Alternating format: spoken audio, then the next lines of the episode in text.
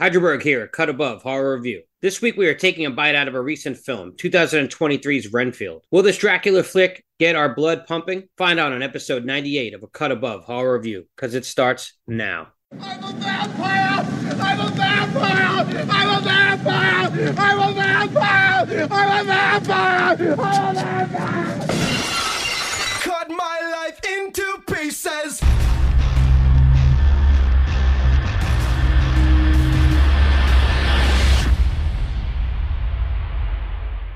Good evening and welcome to a Cut Above Horror Review, a podcast where we review all things horror. I'm your host, Jacqueline, and tonight we'll be discussing Renfield from this year, 2023. But first, let's meet everyone else on the show. First up, it's John. What's Whoa, going on, hey. John? I know I was throwing you a curveball. What's up? Oh boy. Hey Jacqueline. Hey Hydraberg. What's happening? Um, yeah, sorry I missed last week. Uh Cinema Villains. I wish I was here for that. Especially Dead Alive. Fantastic. Um shit. I'm sorry. John, Well, I, maybe I, in like, go ahead, Heidelberg. I apologize. I for, you you sent me a review. I forgot to post it on the show when we were recording. Things just got so crazy on that episode that I totally forgot what was going on. So Oh, I heard it. Don't worry about it. yeah, I the know it got episode was a so- bit bananas. Yes. but it was good. Yeah. Yes. Uh, well, Yes, we did miss you, John. Welcome back. I'm happy to Thank have you. both of my boys back this week. Yep. Yep. And next up, it's Hydraberg. What's the what's up, Hydraberg? guys? What's going on, John, Jacqueline? How you guys doing? Yo yo. Fine. How are you? I'm good. I'm good. Yeah. Yeah. What's new? Ah, nothing much. Nothing much. Wow, nothing's changed here. Wow. Nothing has changed. two weeks. changed. No, Everything is exactly the same. Oh yeah. I know. we Such got these life. awkward pauses and it's just like what's going on nothing how you doing good fine Like, All nobody's right, nobody's awesome. got any secrets or anything that they're they're keeping. No, no way. Nope. No secrets at all. So, yep. i don't Nope. Me Yes, either. Anyway. teaser anyway, I've been looking forward to seeing you guys today. Helps me get through a Monday. I don't know about y'all, but helps keep me going throughout the day. Um, looking forward to talking about Renfield with y'all tonight. oh Me too. boy Oh yeah. Mm. Um, Hydraberg, I think you had a couple of little mentions and shout outs you wanted to make Yeah, real yeah, I do. Uh, so just real quick, we touched on it, but I want to give a special thanks to Jose and Shaggy Black for coming on last week and taking over. The Cinema Villains came and they took over a cut above Those villains. two hours. It was a blast talking Evil Dead. I mean, I'm sorry, Dead Alive, and uh, over drinks. Uh, John, that might have been a good episode for you to miss actually because okay there were a lot of drinks had during that episode. But um, no, it was a it was a fun time. It was it was chaos and it was just it was just fun. It- yeah, heard it it. was like a blast and a half, to be honest with you. Yeah. it was- sounded was- like it Yeah, I was just trying to keep up with what was going on. yeah, I didn't. You know, I didn't even try to keep up. I was just like, all right, I'm gonna sit back. Yeah, it was a fun one to uh, edit too and put together. So Yeah, yeah, Let it was so much take fun. over thank you, thank you, Shaggy, and thank you, Jose. It was so much fun and a much overdue um, guest visit from you guys. I can't believe that Yeah. we went like two years without having you guys on. So, we and did don't try. worry, it, yeah, but don't worry, it will not be your last time. We love you guys, and uh, we want to have you back again real soon. So, and i want to be on that next episode by the way Absolutely. Yep. Absolutely. We'll get you on and we'll put a muzzle Oh, on. Shaggy Black when he comes on. Just nah, that's. I'm just fun. kidding. That's not fun. just kidding. We'll But no, it was everything I wanted one, from all that right. episode. It was exactly what I yeah, it's what I expected and wanted it that's how I wanted it to go. That's So, why I reserved that movie specifically. You know, Shaggy be get be damned. I know Shaggy liked the film for the most part, but yeah. he had issues with it. But it was fun to just hear him go on his little rants about it. I loved it. You know what he was like? It was like one of those little toys that like you wind it up, but Yeah, you're yeah. still holding it up in the air and but you wind it up so it's ready and And it then starts going you put it on the floor and it's just like boom. He was off. He was off. yeah. jacqueline i thought the exact same thing it is like a wind-up toy that goes there we go Yep. Yep. Yep. Go ahead. let him go. So I also let have the one other thing. it you're fine Uh, One other thing I just wanted to say. Yeah, sorry. Um, yeah, so I just wanted to say um, some kind words to Leo, a friend of the podcast from Spoils of Horror. He's been under the weather a little bit, and I just wanted to say on behalf of all of us at Cut Above that we're thinking of you, Leo, and that we we wish you well, and we hope you get better soon. we love you, Leo. yeah we love you leo and Thank you jacqueline for has being a a crush on friend. you by the way no just What'd you say, John? i said jacqueline has a crush on you Stop. Actually, it's me that has a crush on him, but That's Oh fine. wait, John, I'm sorry. The Jacqueline too we have has secrets a to crush on keep around here, okay? Enough with the secret spilling.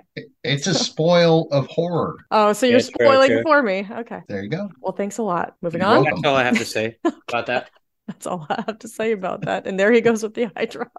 I'm sorry. I feel like you got mad at me last You time. don't I gotta telegraph everything to everybody. but it amuses me, Hyderberg. My eyes burn a little bit when I'm looking at the screen. I'm sorry. We're I'm not. to- I'm not I need to moisten my eyes. Here, let me dump my iced coffee into my eyes. Oh my god, Oh, that'll energize you.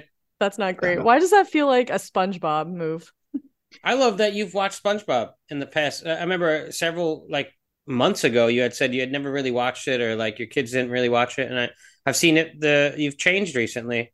I have changed. Yeah, I. Uh, It is a I'm, fun show, is it not? I'm now a SpongeBob fan. I am. It's true. If you grew up on like Looney Tunes cartoons at all, like I feel like or Ren and Stimpy, like that show speaks Mhm. to you as an adult. Yes. So it's yeah, I think I had it in my head because I could sense the tonal similarities between Mhm. SpongeBob and Ren and Stimpy, and I didn't want my kids to be exposed to something as crude as Ren and Stimpy. And so I but I thought it was going to be at that same crudeness level, and it's really not. Like it has Yeah. moments that are kind of like, you know, gross, but like it's basically okay. I don't I don't mind the kids watching it. And um Joe like with Joey and I will put them to bed and just watch it ourselves and laugh our asses off. Yeah, I have It's too. funny. Awesome. Let me ask you, uh, is it the first, second, or third child that got into SpongeBob? Um, definitely not the third one because she doesn't really. She's, she's two. young. She doesn't know what's going She's on. But what two now? two, yeah. But the boys, uh, the the older two, who are both boys, like we just showed it to them both at the same time, and they think it's hilarious. They're Okay. like SpongeBob, SpongeBob. He's got a good work ethic, SpongeBob. He's a good boy. You know what I mean? He's a he's a good guy. He's got good friends. Yeah. Well, oh, and I I was like married before. snail. Yeah. Had Yeah. a step, had a stepdaughter. I've Mhm. seen the Krabby Patties, and they look delicious. They do. So I made. It's, it's funny that you said that because I made these like keto um turkey burgers tonight with but with no buns. Mhm. And I was trying to get our middle child to eat it because he's the one who will actually like try new foods. The other two will never. Um, but I was trying to get him to eat it. And at first I was like, Do you want to try a turkey patty? And I was like, I mean a Krabby Patty? There you go. And he said yes. And then he didn't want to eat it, but I coaxed him into it and then he liked it. So now we told Did he like he's it? eating. Yeah, he we told him Nice. he's eating Nice. Krabby Patty. Yeah, there's like some pesto sauce in it, and then I Ooh. put some on top with some cheese and tomatoes and butter lettuce. It was great. Oh, by the way, speaking of which, Happy Mother's Day, Jacqueline. Oh yes, Thank Happy you. Mother's Day. That was yesterday. Thank you. It I had a great day. Great, Yeah. great mom that hosts the show. Happy Mother's Day. Mom to us both, not I, just think, I was gonna say but- I feel like I'm a room mom to you guys sometimes. yeah, You are. Absolutely. Tell you boys to stop fighting Keep and get it in line, together. Do your homework. I did a fun Watch the thing online movie, you asshole. yes. on Instagram. I posted uh, in honors of Mother's Day. I posted like as many episodes I could find of ours that have something to do with motherhood, and I was surprised. There's a lot. We actually Mhm. had, yeah. There's Yeah. actually quite a few since we've launched. Uh, Yeah. we've dealt with um, True.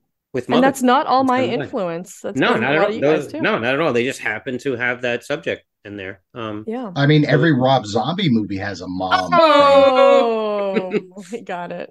he is a mother trucker. Whoa. Yeah. Hey anyway, now. yeah, thank you. I had a great Mother's Day. Um, I Good. got to spend it with my kids, good quality time. They were being really sweet. They made me little cards and um, I took them and I drove down to see my mom in Orlando and um, had a nice day with her. I don't get to see her as often as I would like. And so it was just really nice. And I called my grandmother on the way back and got a good talk Oh. in with her. And she's almost 90. So it's just a day of mothers. I was just gonna say that was nice, uh, like a generational thing for mothers there in your family. That's nice. Yeah, That's awesome. it was good. Did you actually get to sleep in though for Mother's Day? A little bit. A little bit. But when there's like 10,000 kids in the house, I mean, I have three, but it feels like 10,000 maniacs. 10,000 maniacs. That's where I live. Um, it's like even if, you know, Joey gets up with them, there's there's a lot of screaming. There's it's not a quiet house. So, You're not sleeping in. uh I I slept in a little bit um because the little one she'll get up at like 6:45 even on a weekend and it just kills me.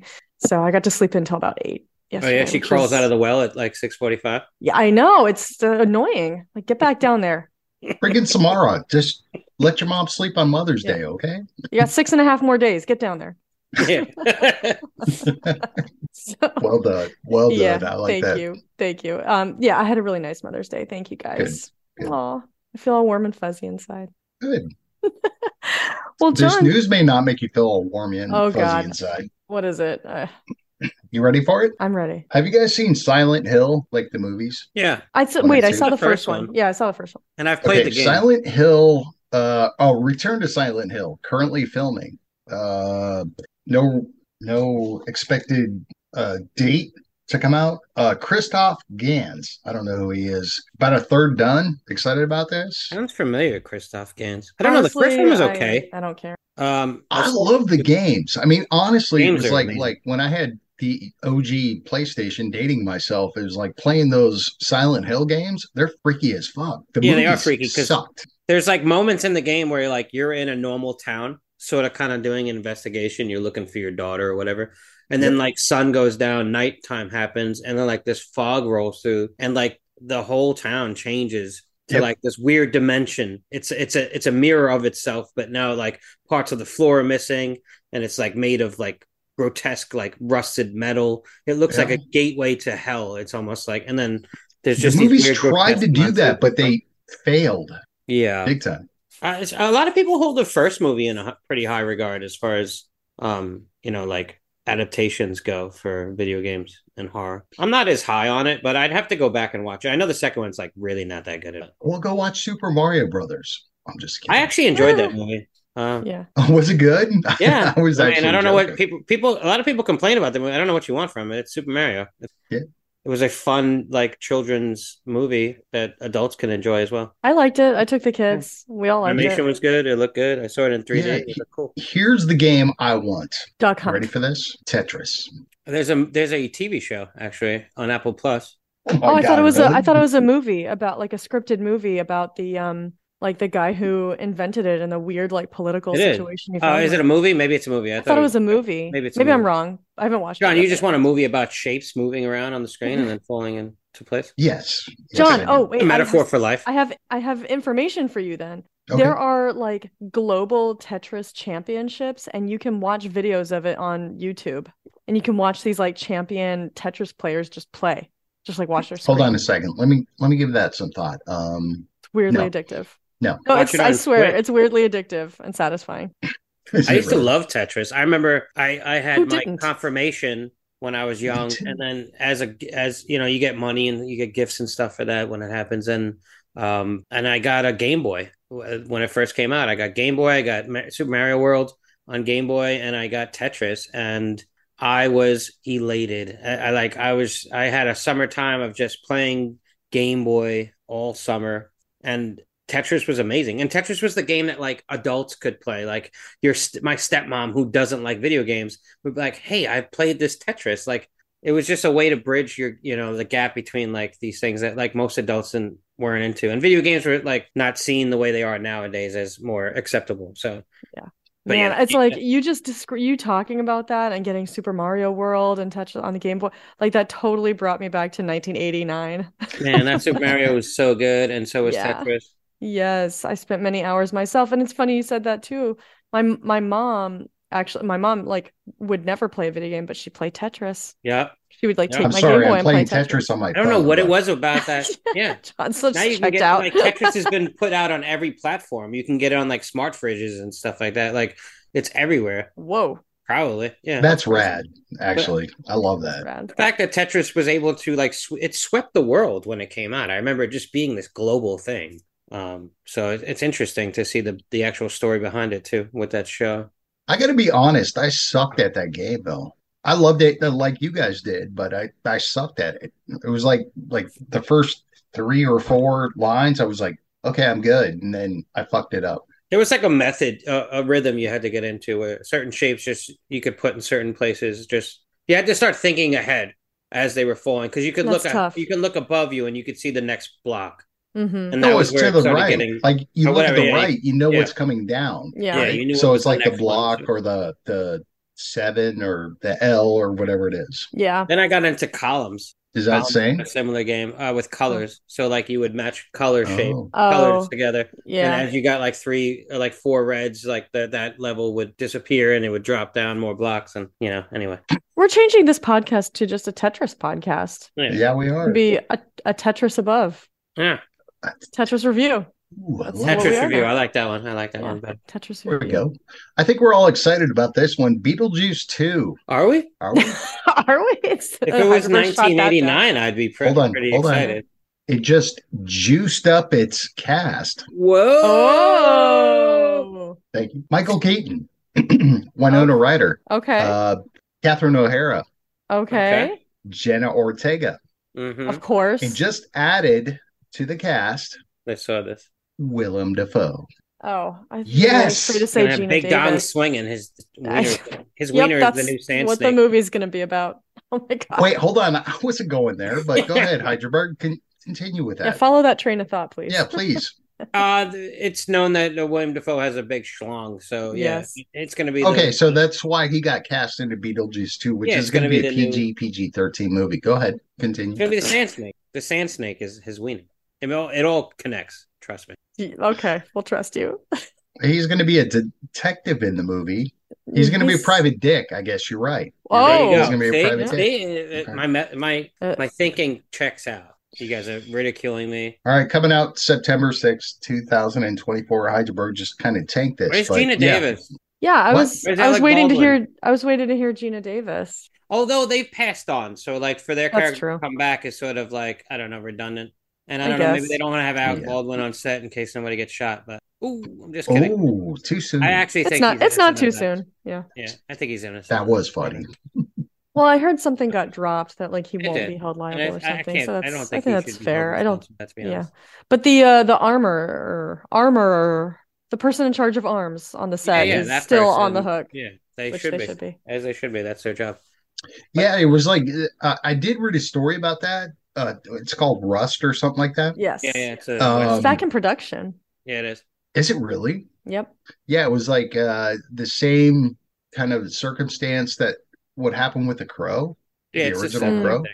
This was an actual real bullet, supposedly. Yeah. So was Like a so live was the thing round. with the crow. Crow was like something that jammed into the barrel, from what I believe. And Somebody put a live ejected. round in it. Well, I've heard conflicting shitty. things. On the um, Regardless, it was a First- tragedy. yeah, on the Cursed Films uh, episode on Shudder, I believe they talk about it on the the Crow episode. Oh, did you guys What see we- Joe Bob this past weekend? I did. I haven't not. watched it. No. Yeah, I'll be honest. I've been really bad on the The Joe Bob stuff. Babadook. saw that. Mm, mhm. I saw all the complaints on the uh, Facebook group that I'm on, though. That was What were they complaining Why? about? Why? Because nobody likes that movie. They all like, "Oh my god, he's so the little kid's Nobody annoying." I'm likes like, that "Guys, movie. Okay. Oh, Yeah. well, you should have saw what they put on after that. What was it? Yeah, I heard that the was mothers. What is that? I have no It's like an idea. It was a bunch of girls I think. like flipping out their boobs like throughout the Mm. movie. Oh, well, Hold on, guys. Pause the good. show. I gotta go check Yeah. this out. No, I We're mean not it's gonna called edit the it out. mothers, not the mothers. Yeah. Like like like Mother's Day. It's the mothers. The mothers. Yeah. Well, sounds like a quality film. like I said, me. I gotta go. There you go. okay. Bye, Heidelberg. John, you and I can just do the show. Forget about All right, me. here we go. Uh, I asked you guys to watch a uh, trailer that just came out. Meg Two, Electric Boogaloo. No, I'm sorry. It's called uh, Meg. 2. That joke gets me every time. it does. Meg Two, The Trench. Jacqueline, Trench. Yes, I know you're a big shark fan. I do like what did sharks. you think of this trailer? I'm excited. Um, I I feel like it. Yes, I'm excited. I my butt will be in that theater. Um, Okay. I, I assume it's getting a theater release, but It I is. I really enjoyed the first one. I know there's certain people out there who hate it. I don't think it's a particularly highly rated film. Um, Bob from Straight Chilling notoriously does not like that film, but I, for one, thought it was great fun. And the second one looks like great fun, and I want to watch it. Dadgummit. Bob's a known shark hater. It's he's he's come on and said it before. He's He shark- shark-phobic. Exactly. And in 2023 to be shark phobic, that's just like It's not That's weird. canceled for Yeah, that. Yeah, a little it's not weird. Uh, I watched the trailer. Um, I love to see uh, Jason Statham uh, doing pull-ups and then holding a shark back with his feet while he's uh, yeah a huge No, a megalodon, not a just a megalodon. shark. Not a just He any skip back shark. with his feet because he doesn't skip leg day, does he? I don't think so. No, I don't think he Um, skips any day. I did love the beginning. I, I do Oh. like Jason Statham though, but um, I like the beginning. I like the setup of like, hey, the the most nastiest creature on the earth was the T T Rex, and then now a megalodon comes up and grabs that fucker. It was like That felt life. I thought that was pretty cool. Stupid. But It yeah, feels- but everything in oh. this trailer is like on the edge of stupid, but it's By going stupid, like it did knows you mean it's stupid. It's owning it. Yeah, like yeah, like like stupidly awesome. So like I sort of dig that. I don't know if the first film had that, but th- there are a couple like spoilers too though. Like they show a chick taking a selfie in front of a mirror, um the one of the glass, and she gets taken by the shark, which I felt like that was a scene you should have left as a surprise for the It just the- felt feels like a. CGI nightmare. I mean, it's gonna be it's gonna make a shit ton of money. I mean, it's gonna be CGI because uh John sharks are, there there aren't No, sharks I understand There aren't that, Heidelberg, but the, the John. thing is, is it just Statham feels can't like do this. many pull-ups. It, it it's it's Jurassic World in the water. That's what it is. I mean, like you said, I mean, it was like you see a T Rex going in and getting fish or whatever, and and being the apex predator, but all of a sudden this Meg comes out and takes. There's a bunch So- of other stuff going on too. There's like huge octopus. I did like Barracuda from Heart playing. I love that. yes. That I was did. rad. If that plays throughout the entire film, anytime Jason Statham's on it like a jet ski, I'm I'm there. Like I'm Dun, cool. dun, dun, It's gonna be dun, like that dun. song in The Howling Barracuda. 2. Dun, dun, dun. What? It's gonna be like that song in uh, The Howling 2. That's The just like the 2. one song in the whole movie. They just play it in every scene. The light on the moon. Or what was it? Yeah. Pale Pale, moonlight. pale light, or whatever it is. Pale No, this, but this, moon. that's funny. This I song's got a more. hunger that's emotional. That's like my Oh favorite line. Me too. I actually like that. Heidelberg, you and I are Barracuda. Dun, birds dun, of a dun, feather. I wish I can go to that concert with Christopher Lee. Just rock out. I know, and wear those cool sunglasses he Absolutely. wears. Yeah. All And right. then I don't even the know what we're talking about. And have the band like like from uh, New Year's Evil playing on there, where it's like a bunch of clumping around Tickets. You gotta get your tickets. You gotta get that a ticket. Shauna. tickets. tickets for the Barracuda. Give me your tickets. All right. All right, guys, let's get it back on track. I don't even know what Uh, we're talking uh, about. I think anymore. Heidelberg has a couple of things in news. Oh yeah, so uh, uh I gotta I gotta maneuver Sorry, my way. you gotta around this follow one, but, that up. um, yeah, so uh, I saw an untitled exorcism movie uh, preview uh, that I was invited to. I can't Mhm. speak much on it. Um, You mean because- like an early screening, not a trailer. Yeah? No, when no, you say preview. when I say preview. I mean a preview showing of uh, Mhm. an um um. Hmm. That sounds yeah, really cool and mysterious. It was cool. It was mysterious. I had to check my phone in, uh, or put it back in my car when I was when I checked in. So I did that. Um, you know, there's a metal detector that checked you in when you went into the screening. It was interesting. Uh, Mhm. but yeah, no, it was. It just happened to be close to my house, and I went after work last week, and it was a it was a fun experience to be part of that. I filled out a survey after, and it was cool. I gave my critiques on the, you know, my first reaction in 20 minutes or 10 minutes after the showing. Let me ask cool. you, Heidelberg, is it? Do you think that they've overplayed exorcism movies, I don't know. like like that subgenre? there has been a lot of them in the past. Agreed. I, I enjoy them when done well, but there's a lot of them since I like Exorcism of Emily Rose and the exor- the last the Exorcism. last exorcism and... You got the Pope's Exorcist that just came out. Um, there's there there are a lot of them, so there's a saturation a, a problem, absolutely. So uh, I do enjoy them. Also, like I enjoy demonic films or possession films. Um, they could be separate. You know, you don't have to have an exorcism necessarily for possession film. Or and I like, Like, the Dark and the. Wicked. Uh, Jacqueline. yeah, Jacqueline doesn't. I uh, I don't want to get in trouble that with the film, we director never again. met I'm not Stephen and Leo. That's true. That's true. Um, yeah, well, and I, I think it's important to keep in mind that even if a certain subgenre is a little oversaturated, that doesn't mean that a surprise good film can't come out of it. Like This is uh, true. Train to Busan. You know, we Yeah. were all sick of zombie films, and then Train to Busan came out. So, like, Yep. I like to try to keep an open mind about any any film that's you know coming your way because you never know. And I think as horror fans, we do kind of have that mentality that like we'll put up with a lot of crap to find that little hidden The gem that comes rough, along yeah. once in a while, you know. And I think we Yeah. we're kind of like you know we're always kind of like waiting for that little hit. And Jacqueline, that was a perfect example. It's just like because before that came out, it was just that there were so many zombie oh movies God, that it we was were just so like, sick of so many zom- and then The Walking Dead on top of that, and oh yeah, just yeah. so much zombie stuff. That's actually a good segue to this film. Yeah, so let's let's move into it there a little bit. This Um, one? yeah. Yeah. You guys Someone ready? that worked on The Walking Dead actually has something to do with this film. Okay. Ooh, tell us later. John, Yes, this movie was your pick this week. it was. Share with us why you chose this movie. Well, I I think we're all fans of Nicolas Cage. I mean, am I wrong? No, Okay. there's been I a picked it because it's in horror. Sometimes you have this nice, big, glamorous meal of food and you eat it. And you're just like, this was wonderful. Oh, I, I'm going to give this five stars, whatever it's going to be. But sometimes you need dessert. And I think this movie was a dessert for horror movie fans. Okay. You're kind, of already jumping into some like metaphors there. You're gonna have to come up with another sexual metaphor here in a minute. Oh, shit. Am I would say it's more like a yeah. TV dinner, and it has all the things at once. All right. It's Well, I'm that gonna little s- brownie as long as we're as long as we're doing uh food metaphors, I guess I'll say it's uh it's like fun junk food that you're that you don't get to eat all the time, like getting to eat a bag of Cheetos when your parents, you know, leave you home alone. Mm. So yeah. All right then. Well, shall we decide whether it fucks or sucks? Sure. Yeah, sure. All right, John, you go first. Well, I was going to go with the uh having the dessert metaphor, and Oh, okay. it's like getting your body smeared with chocolate mousse cake and then Wow. getting diabetes from it. So it's Oh. uh it's a flaccid fuck. That was a So turn of Wilford events. Brimley came over and he licks it off. Is that what you're saying? Or? I told you Diabetes. you had diabetes. I, I got diabetes from So it was enjoyable at the time, but then it had a it negative was like so consequence, much fun, negative and outcomes. then it was just like I had too much chocolate mousse cake and I got diabetes. That's what too much dessert can do, man. It can give you a tummy ache or diabetes. or diabetes. Okay, Heidelberg.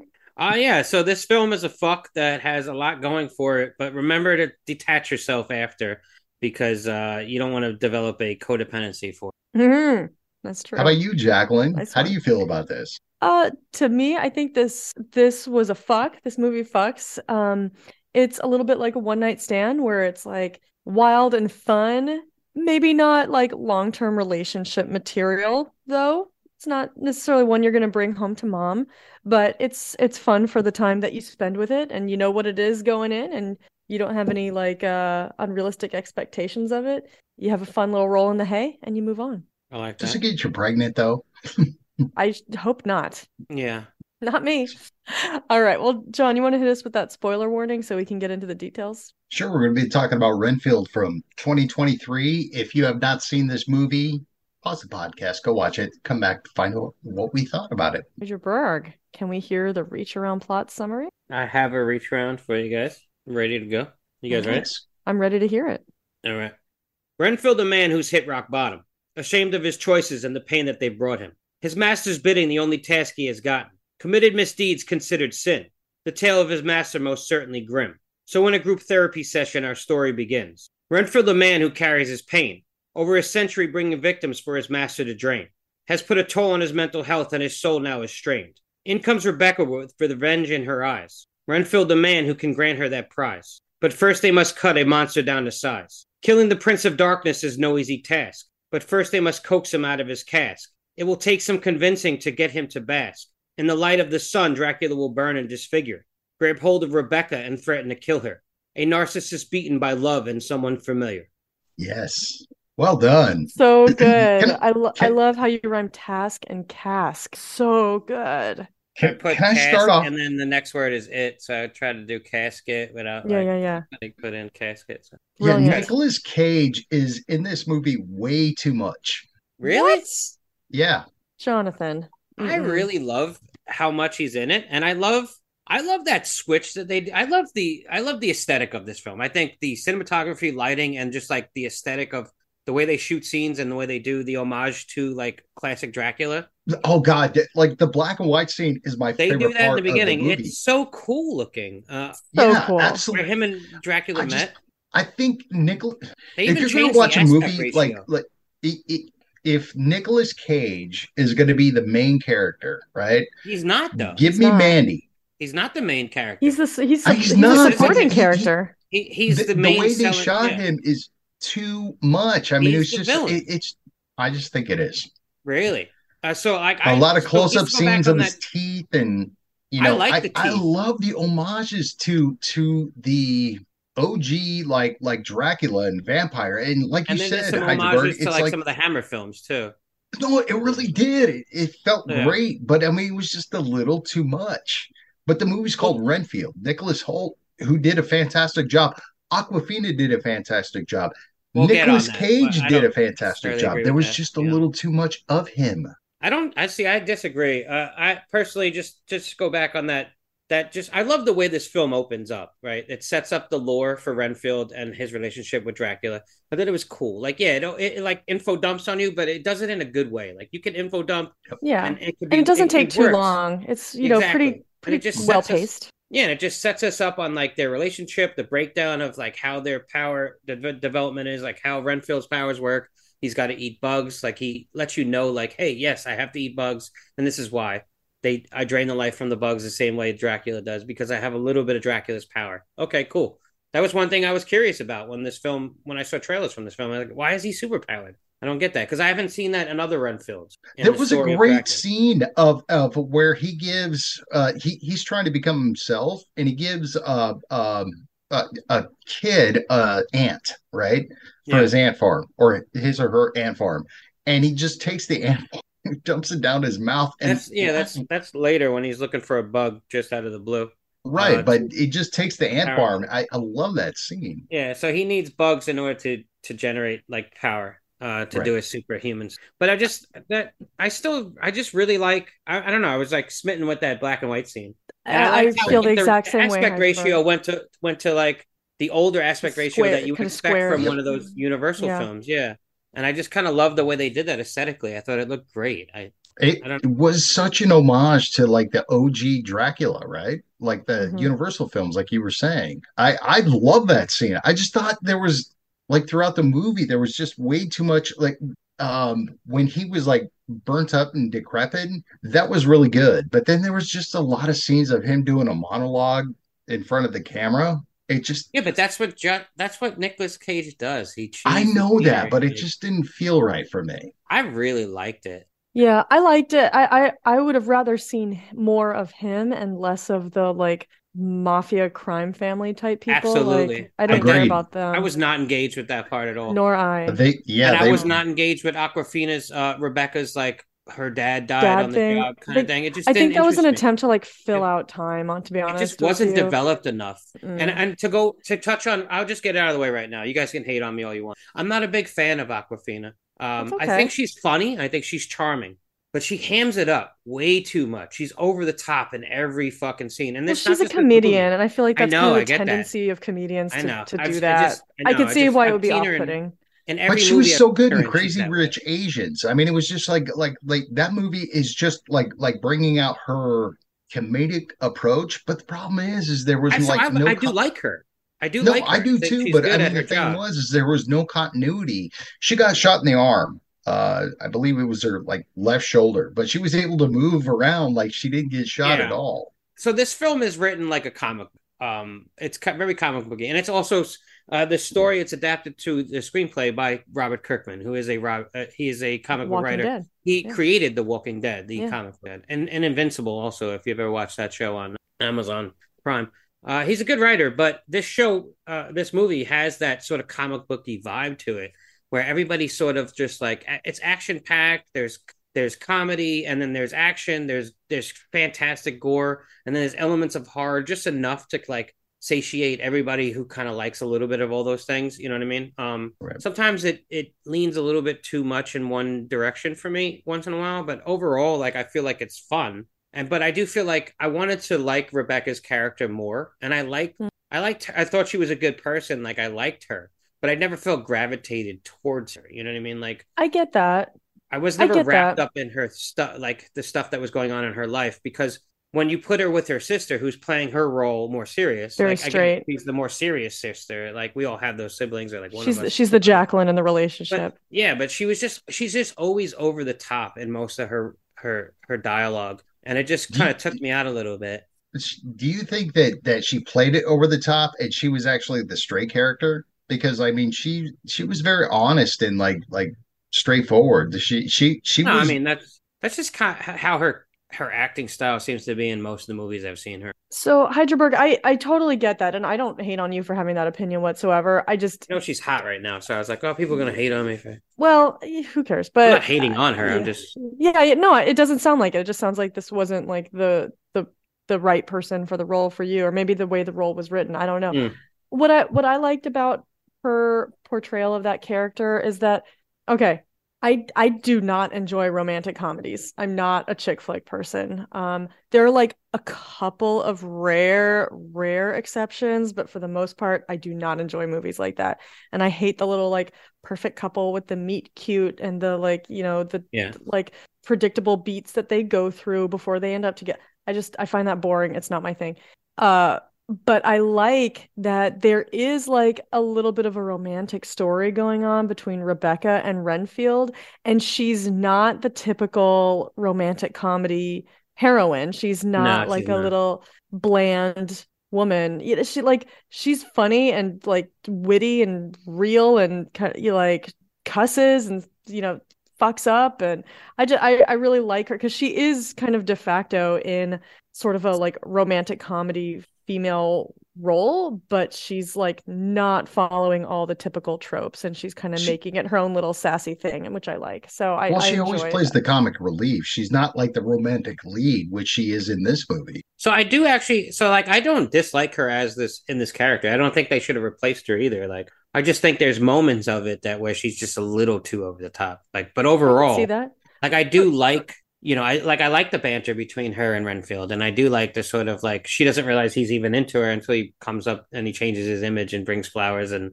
you know what I mean. Like, and they don't even push too heavy on that, which is good because it's not about that, you know.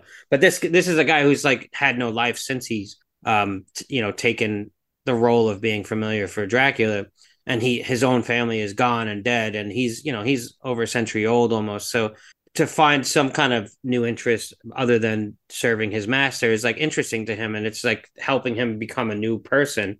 So for him to like find her like the fact that she stood up to uh you know an insurmountable te- like um opponent or something like that like was inspiring to him you know and he's been going through this therapy session too where we see like these people are dealing with codependency and their their addiction to being you know dating or end up being end uh, ending up around like a narcissist or something like that and feeding into that person And we we saw this a lot in the uh, trailer, but I love the fact that they held to the lore of Dracula. Mhm. You know, too of being the familiar uh, of, of Yeah. this, but it's in modern times. You know, Yeah. the fact I that there they was a held lot of to that that lore. throughout the movie was wonderful to me. I think they pay a lot of that lore off pretty well too. I like that Absolutely. the setup of like like I said, I like the classic homages too. Um, but also just the setup of like how their relationship works and what he has to do for Dracula throughout the time where he narrates like how they've had to move and they've had to reestablish and like Dracula it's like a sick cycle where Dracula gets to his peak of power, gets too power hungry, gets fucked up by fucking some kind of like Van Helsing character and then has to rebuild himself. But it takes a long time.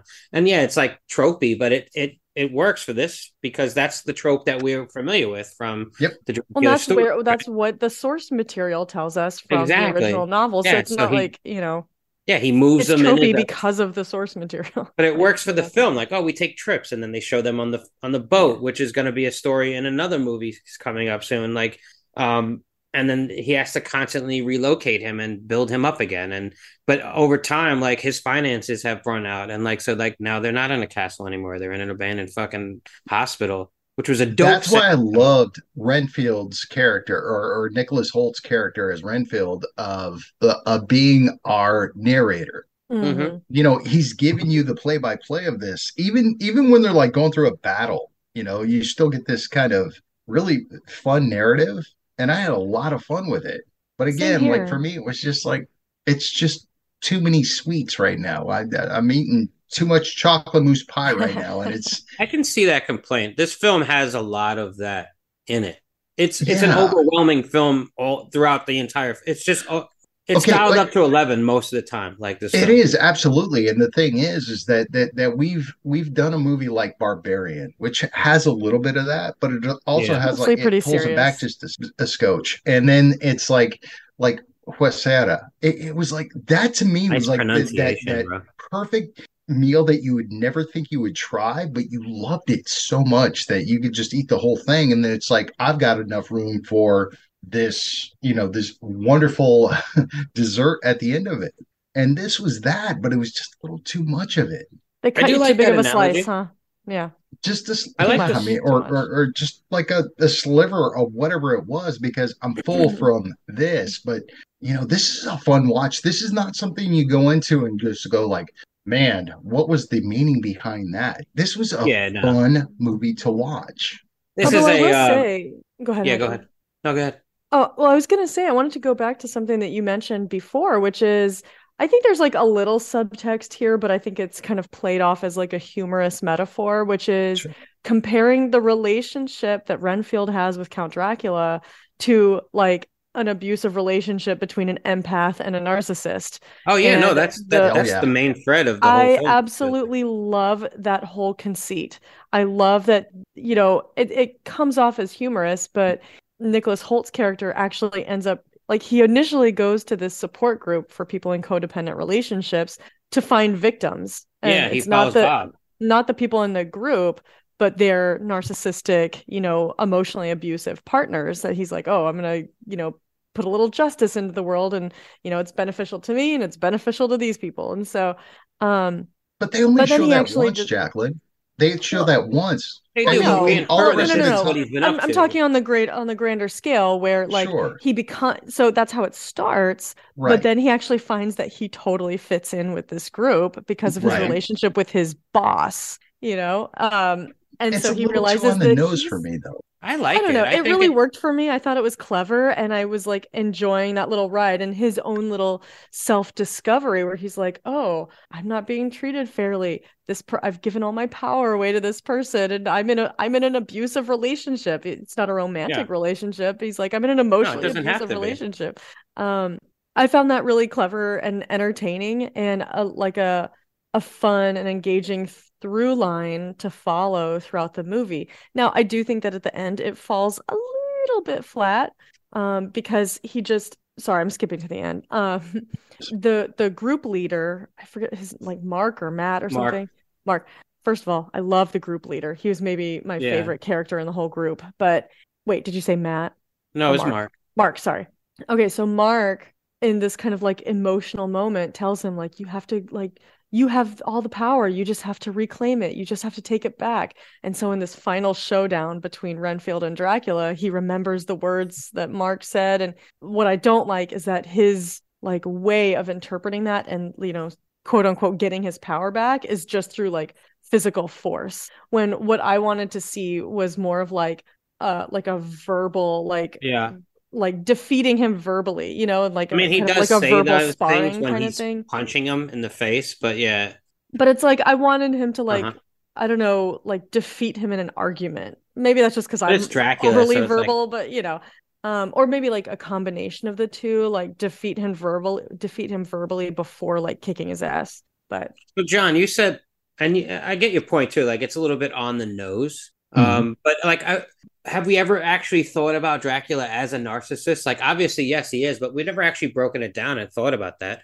And to break it down, this film breaks it down into like the way we think in modern times, where like people are dealing with narcissism, we're dealing with mental health issues, like a lot. It's it's in the it's in media, it's on it's you know it's in the news, it's everywhere. Um, and that's that's fine with me but I, the the thing is is that that they also show that renfield was this you know a very selfish person that wanted to be successful you know Well, I- he's I a thought that victim, though. He played into Dracula's like Drac. Like, what is the phrase that they use? Look into my eyes, right? yeah That is what Dracula does to entice you. he's right? a So, like, manipulator. in the end, when Renfield says it back to him, he's trying to say it to like, look into my eyes, Dracula. Like, I'm taking back my power. Like, I Right. gave you my power. I realize this now that I gave up my own power. I gave it to Which you. is- So, like, and I thought Out that they, they did that well with with yeah. Nicolas Cage and Awkwafina is like she gives him a hug and she's trying to like you know maybe in this darkness you'll find light or I'll find the light or something like that. And she's trying to that open scene the window. so cheesy. With the huge fucking clicker that says shades on it. Like, you need to have a fucking you need to have the remote i'm sorry that's a rant that i had later planned in my fucking but i'm gonna go into it right now Go i had for that it. planned for later but like you have you need to have this huge clicker in your base, your op- base of operations that says shades on it, and it has to tell you shades up, shades down. It's stupid. Well, what is it supposed thing to was say? huge. What do you want it to say? Obviously, say? up is up and down is down. Like, where do you need to go with that? Like, Yeah, but she was just fucking she was just proving more that But she's it's the mob boss. The mob people were stupid. she can't Like, be they, they were the worst part of this film. I'm sorry. The Lobos, uh, Tedward, Tedward. What kind of name is Yes. Tedward?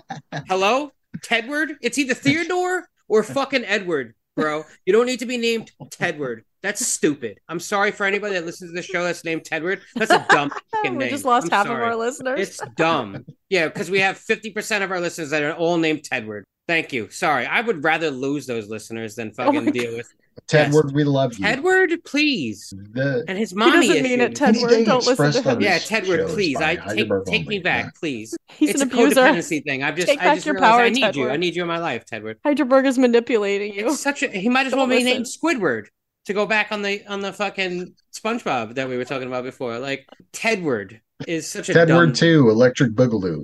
Yes, thank you. I'm sorry. That was a rant I had planned later, but you guys Oh you my guys pulled it out of me early. Oh, All right. Lord. Anyway, I gotta calm down. Um, so I settle down. Have some tea. So I do like I don't I kind of just like the way this like there's a majority of this film I just really do like. I do I like it's a fun ride. Uh, like you said before, it's like a first time fuck and like will you go back to it a lot? I don't know. I don't think so.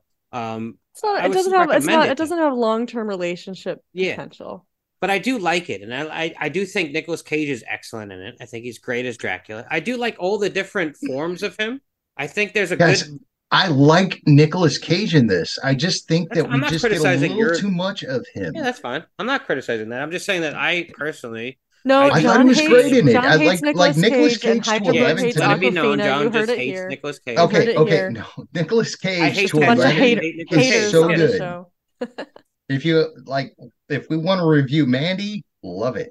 You want to review Color Out of Space, love it.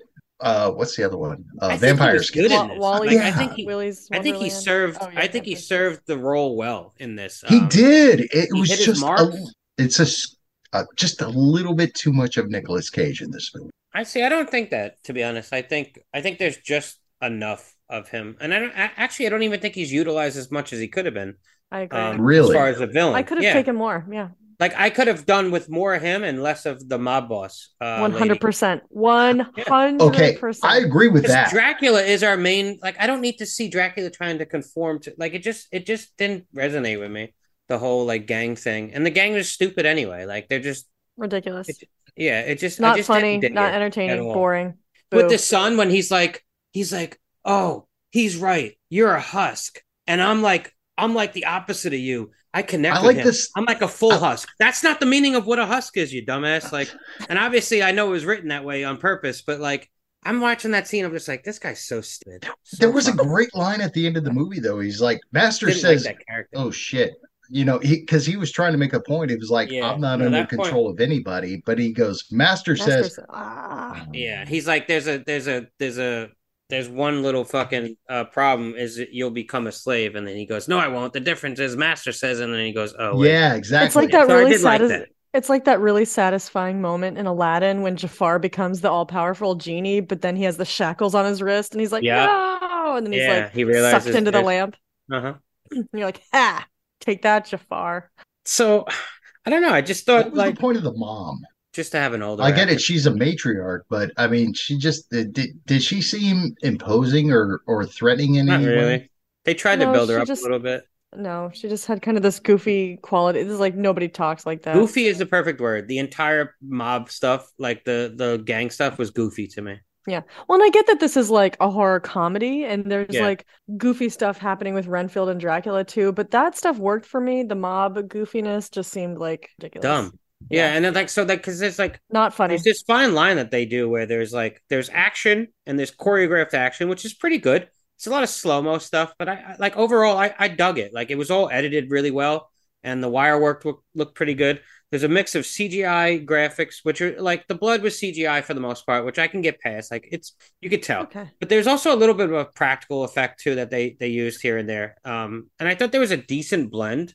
And even though like you can tell the stuff that CGI is CGI, I thought I thought it was well inter like inter um intercut into the real stuff. And like it just worked for me to see Renfield doing this crazy shit. Like just like the the restaurant scene, like there were moments of gore where I was just like, "Oh shit, they went there!" Like, holy crap! Yeah, Like, like they're fucking smashing cutting whole dudes' faces off and and smashing. Heidelberg, I'm going to echo up. what you just said because at the be- beginning of the movie, the heavy, I forgot his name.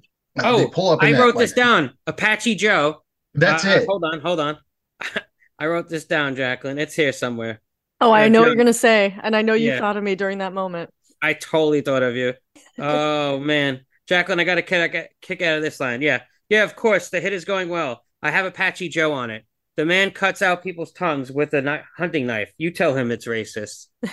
I was thinking I that would. same thing. Like Jacqueline's like, this guy's racist.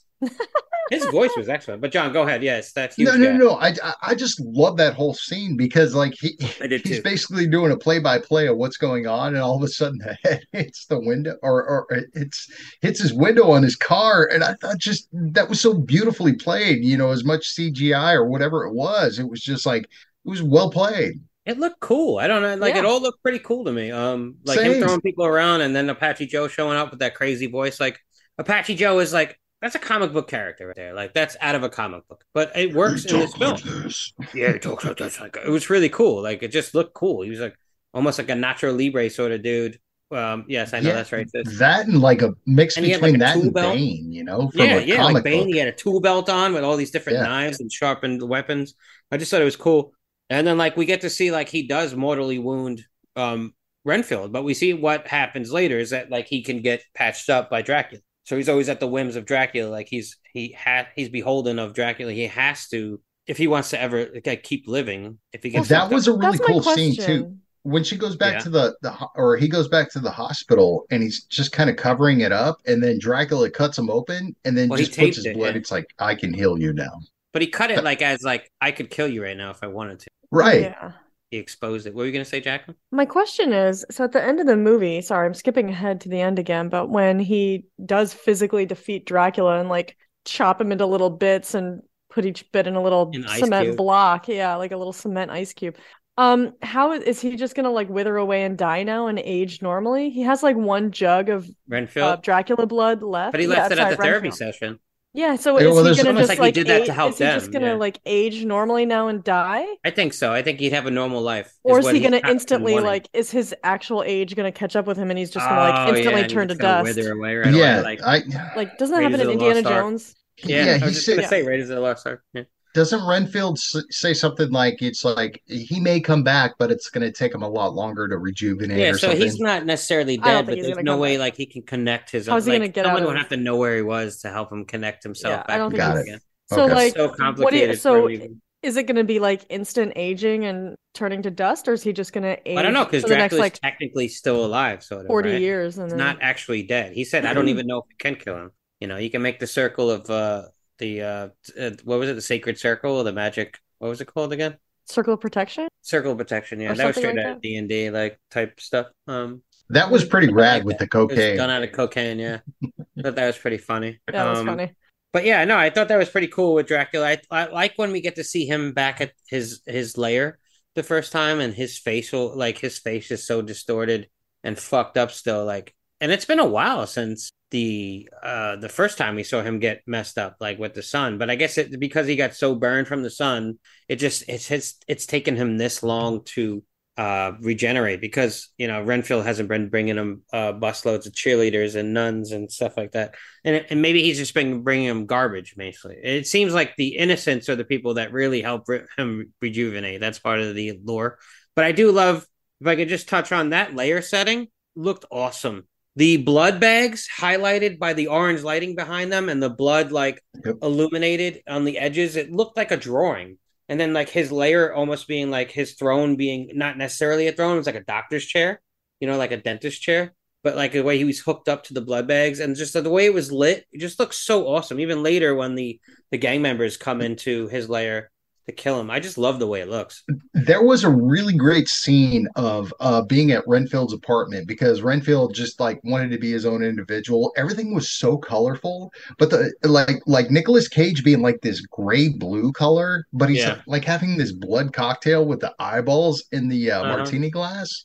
I That like that see, was liked really cool to me. I was too. just like, that was a great scene. But I Nicolas thought even Cage is, like- Cage looked like him in his home setting looked pretty colorful too in a different way. It looked kind of Right. like nightclubby, almost like he had this.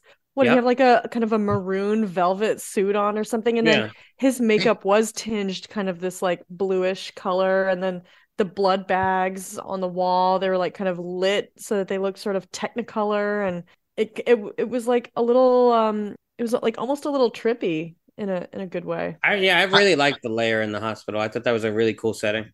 Yeah, I, I actually did like the look of Nicolas Cage because it was just like like he they showed the wrinkles and like of time like really taking the toll on him.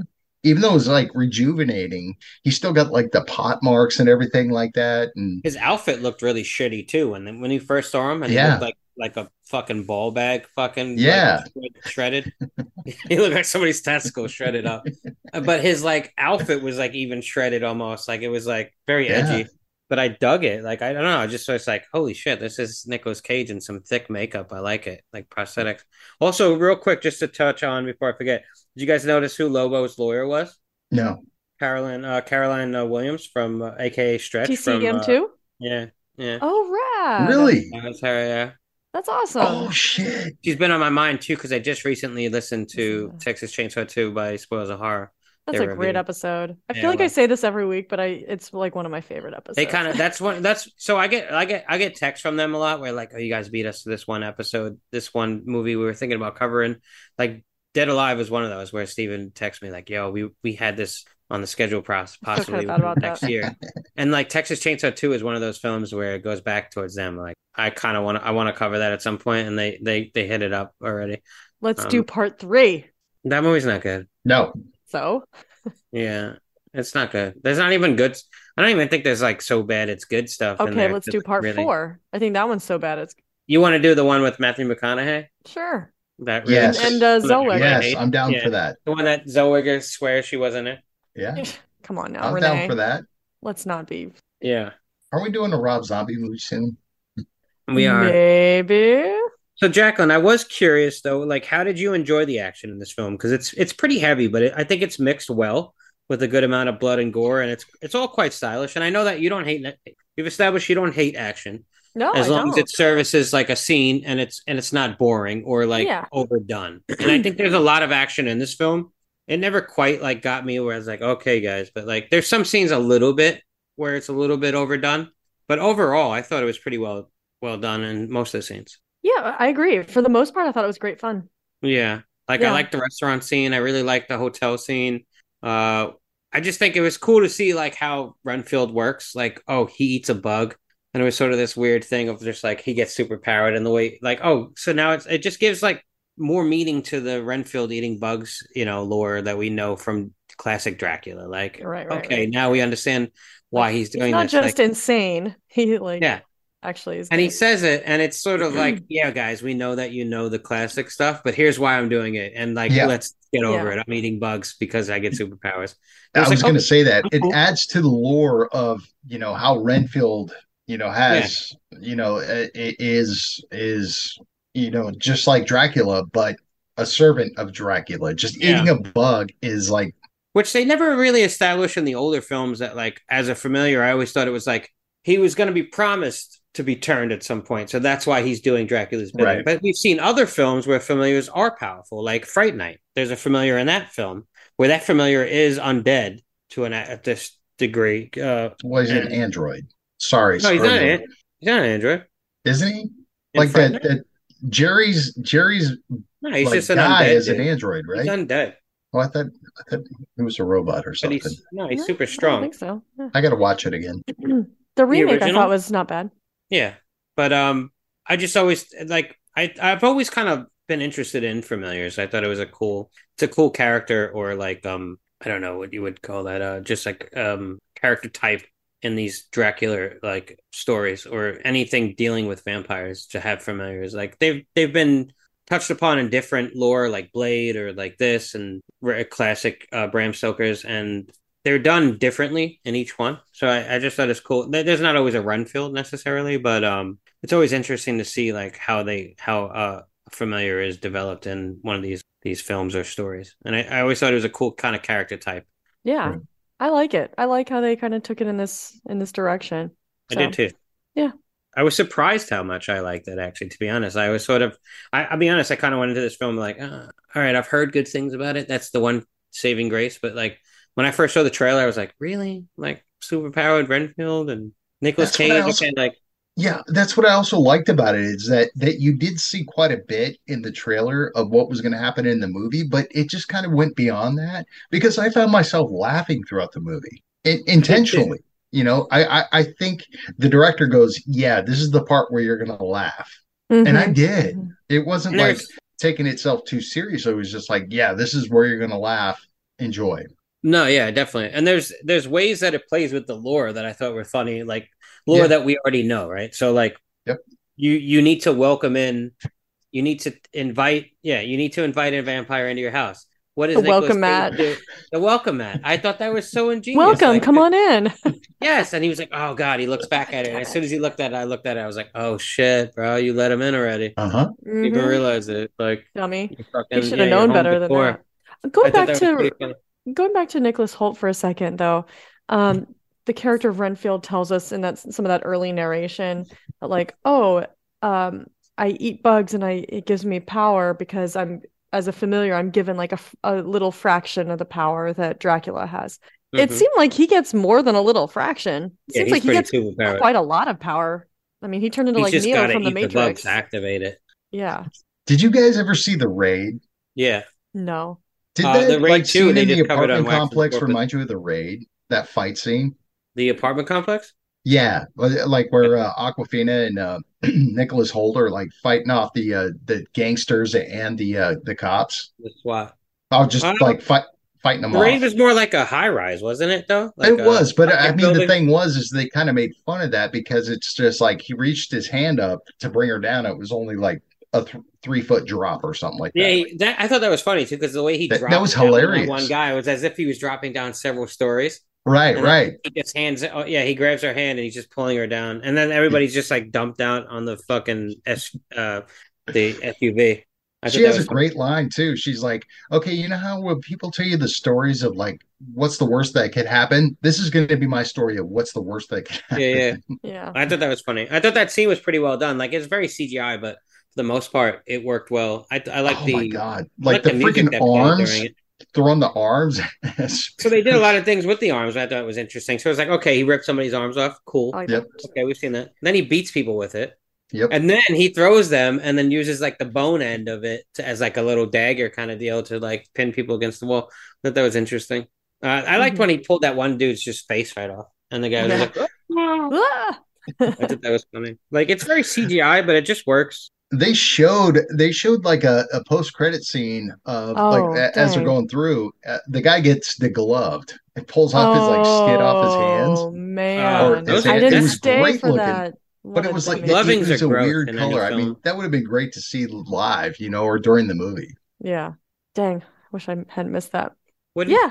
What, did you think of Dracula's? Uh, sorry, I had a window popped up. Um, what did you think of Dracula's like overall look? Like John, you said you liked his. Um, for the most part, like I liked. There were different stages to his. Um, you know, his look where he was like decayed and he he was coming back, but also just what do you think about his like his drip, as the kids would say, his his style as well. I liked his teeth. I liked that like there weren't. It wasn't just the two fang Dracula. Like we got that later on when he's gonna feed feed. You know Right. uh, it comes into play. Uh, but for a while there, I didn't need it. Like I was like, oh, cool. He's just got ridges, like all these little teeth that are cool, like like um a piranha or something like that. I kind of thought it was a cool look. The reason I like that is that I think the legend goes that the original Vlad the Impaler, that the whole legend of Filed his teeth. Dracula sprang from, that he yeah, he filed his teeth That's and interesting. to to look very fearsome. And so I think that was a nice little nod to the original story of Vlad the Impaler. I didn't know that. Um, but there were, I think I saw it on YouTube. Uh, the, the Smiling Man. I guess it's from like a '20s movie where they based the Joker off of, like the Yeah. original Joker. yeah, That's, what it reminded me sick of, just because he was always smiling. But Mhm. it, like, like Is it called with The Man Who jagged- or- Smiles? huh? something like that. Yeah, I've seen it. I've I've seen the image of it, and yeah, that is Whatever where the is, Joker I was mean, it's just a originally guy that that that his like inspiration was drawn had a deformity or something like that, to where Yeah. he could do nothing but smile. Yeah. Yeah. even though he's crying. You know, Yeah. I got that vibe from him, but I love the look of Nicolas Cage. I thought this was rad. I thought there was it was like, yeah, you know, if you're Mm-hmm. going to do a Dracula, do this. Don't do a sparkly guy in the woods of Washington State. No, no, no. No, I no, thought no. it- none of just that around here. Another par- portion. That's a of our little- that's a little- That's teaser okay. right Bye, there. Logan. We lost all the Tedwards that Washington to State. show that also like Twilight. But Uh, um, no, yeah, I thought like like you said, I just thought like his style and his look just work well for this type of film. Like it's not overly um take it doesn't take itself too serious. You know what I mean? Yeah. It's not overly dramatic. It's it's it's campy. I thought Yes. his move set was really cool. I like that he could turn into smoke. Uh, it looked a little CGI ish. yeah, I didn't love the look of the smoke. I like when he turned to bats. I like That that. the bats was awesome. I love Bats the cool. The way he like would dive forward into the move, and then it would generate like bats coming out of him. Like I, I, wish thought I that. could do that. Yeah, me Don't too. you? Yeah, I do. Um, Well, I thought what I loved cool. was- His- Yeah, they open the windows and then the bats are kind of on fire, but they move. Like the smoke thing, I agree. I thought the smoke thing was just kind of stupid looking. yeah, look but the- I like how he used thing- it though. I like how he went into that priest in the beginning and then blew him up. Like that was a cool move, but the look of it looked a little. Yeah, Right. I feel like that might be pushing the vampire mythology a little far. Like, yeah. really, smoke. I, don't- I don't know if vampires are really supposed to be able to do that. The- Like, they can't the just turn into anything. Yeah, And bats then are like fine. if he Like, had turned into a wolf or something like that, which I was surprised they didn't do. They didn't do I, an I animal. think of that as like a werewolf thing. Vampire Yeah, I guess. But sometimes Dracula has turned into wolves. This is not a it, it, this is not a problem with the movie for me, but how tall is Nicholas Hoult? Do you guys know? I have no idea. Because he looks imposing throughout this movie. I mean, he just looks so much taller It than looks like everybody he's hunching over a little bit. Like not to I know the the background that I have on is him hunching over, but No, no, no, I got he that. does but uh, sort I- of he look like he's looking smaller in most scenes on purpose. Yeah, but he just looks really tall compared to everybody else. I like his long, old-fashioned sad boy hair. Yeah. Oh, like emo look? Like Yeah. he like looks kind of he's the part of '90s, the- like sad boy kind of. And how the, the the support group sort of tells him how to style himself when he finally get like yeah, gets I was like, it. no, put the no, get that, They're like, get "Try that crap off, get that gap off, and put that vest back on. I like that. Yeah, you like the dark look. There's so there's at towards the end he kind of finds like a, a blend in between the two, where I just think he's been his life's been void of color for so long that he he just like like just enjoyed the color so much. He had Was the he- inspirational posters I in know. his uh, bedroom. Was he the I- I I don't zombie hate in Warm Bodies? He was, yes. Well, he was in the menu. He was in the Oh, menu. that's right. He About played the asshole boyfriend in the was- menu. Did you see Fury Road, the Mad Max film? Yeah, No. from He Well, was like, the no, I saw Boy, the 10 main one that- eight or The ten main years ago. Silver Boy. Uh, I forgot what they're called, but the one that like ended up working with Mad Max uh, Oh. against them. Yeah, they would spray the silver in their mouth and like pray to Valhalla and pray for like a, a warrior's death, and then like they would sacrifice themselves. That was him. He was that dude. He was Okay. also Yeah. in the X Men films. Um, some of the X Men films. Oh, I wouldn't. I wouldn't know I that. know. I thought it was really good in this movie. I'm telling you. I thought it was he really too. good. Is he British or was is this like his Yeah. normal accent? So when he's playing an American, that's putting on an accent for him. I don't know. It felt like the the British part was a little bit overdone too, right? Like Oh, so when it- maybe he's American. I don't know. I think he's British, but I just felt like when he was doing the British accent, it felt a little like overdone. On Well, he is supposed to be from like a century ago. Yeah, exactly. So, it was like maybe that's why. British, maybe. So it was like the dialect was a little off. Mhm. Um, what was it? Oh, so I do love the scene where he's like trying to ward himself off of like um Dracula. He's using the defense against a narcissist book as if it's the Bible, yeah. and he's like, using it like I show you this, and Yeah. like it's supposed to like oh He's- god no not the cross. yeah, you know, he's not the like using techniques from it. He's like using the Yeah, physical he's just- book. and then he's and then he's just reciting chapters of it in front. Like this should help. It's kind of like what did we just watch? What did we just watch and review where somebody's like, "Oh, take this little booklet or something. It'll keep you safe." And it, and they put it in their inside breast pocket and then it ends up like shielding them from a bullet or something. Is that something that we reviewed for the show? Somebody's given something to help protect them, but it's it was intended like, "Oh, there's information in this I don't know. or- I know what you're talking about. I just am I, can't. what am I place it. thinking of? Damn. But then it ends up like stopping a bullet, and so it like physically protected him. Is that something that? I- That sounds I don't know. familiar. I don't know. Is that Okay. Constantine? Anyway, sorry. Move on. What? No, no. No, no. is that something we Maybe reviewed? it's Watch with It sounds so familiar. I just can't Constantine. place yeah, it. it really does. Was it Sleepy Hollow? Oh, does she give him something and he puts yes, it in his pocket? right. What She, was I it? I think she does, and and stops a bullet. I think. What was it? She gave him her her spell book. He takes her Yeah. spell her like journal or spell book or something, Oh, right? that's right. I think you're right, and it takes a bullet, and then like, doesn't he take it out and when he's in the um when he's in the cab, like the the stagecoach later when he's leaving and Yeah. looks at Is that it? Is like that what I was thinking? Maybe. I don't That know. wasn't Another wrong. another movie with filed teeth though. Yeah, That's true. true. Yeah, All actually, right, yeah. so Nicholas Hoult is British and he's six foot two. Oh, okay. And That's so he grew tall. up to be Mm. the the he grew up to be at one point the headless horseman. Yeah, head. What else are you gonna do with teeth like that? Yeah. Uh, so we touched on it earlier, but I just got to say it again. The police corruption and the Lobo gangster stuff, just like uh, the police corruption as well, just like, Boring. That Yeah. was Well, so. wait a minute. No, I like the police corruption part. I don't like the organized crime part. Yeah, but, yeah, but you can't tied have one without the other. So like, Well, yeah, but you could have And it was just downplayed the the. It's like it was just I- all I very like, mean. oh my god! So the entire police force is in That's on it? right. Well, the thing I liked about that though was that it gave Awkwafina's character something to like fight against. That like she's the one kind of I know, I true-hearted got that, but member like, who's that trying to didn't like interest stand me up either. to though. him. See, and I did Jacqueline, like that's fair. But the I problem like is, that. is that they just really overdid it with that. I mean, it's just I like know. everybody Yeah, was that's what it was. It was payroll too of much. this. You know, so they're all attacking these two people. And there were no and threads just- that like nothing built towards. There was nothing. There was no build up on a lot of things. I get film. it. It kind of just it. like dumped it on you at a moment when the, Right. the story needed it.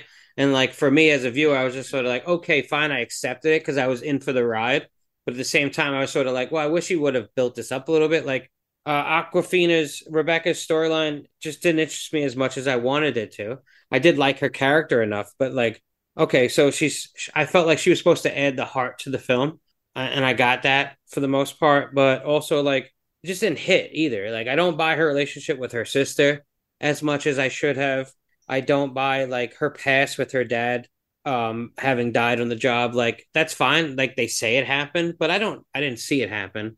I don't there was nothing that really like drew me into that aspect of that character where like I was like oh Right. I really feel for her in these moments. And then you can have the comedy on top of that, but you know that this character is still dealing with those elements deep down. Yeah. Like, you know, it was like over was overplayed in certain elements where that it was overshadowed. But there were points in the movie, and go Yeah. back to your point, Heidelberg, of like the dad dying. Is that that it almost like it happened recently? There were points where you know the son, uh, whatever his name was, Billy or whatever, um, and it, he killed the dad, His or name was was a part Tedward. of kill? Huh? Come on, bro. I went on an epic rant about it. His name was Tedward. or Teddy. Whatever. They called him Teddy. Okay. Okay, Teddy. Uh, Ted. he was a part of that. So Yeah, he basically well, they I, I wouldn't say that he killed the dad because we come to realize that he's never really killed anybody. right, never- but he was he's a fake he- gangster. He was there. Yeah, he was there. He had his He's minions. Do it. funk. He had Apache Joe do it. And I don't know. That's racist. I'm not. Um, I'm not even saying it anymore. Yeah, because he's not Mexican. That's why. If he was Oh. Mexican, he'd be all over me. If he's Chicano Joe, he would be all over. Taco Joe. Taco Joe. Heidelberg, just keep digging, man. That's a restaurant actually by me. It's called Taco Joe's. That's why I said it. All right. Um, Well, so with yeah, I Aqua- know.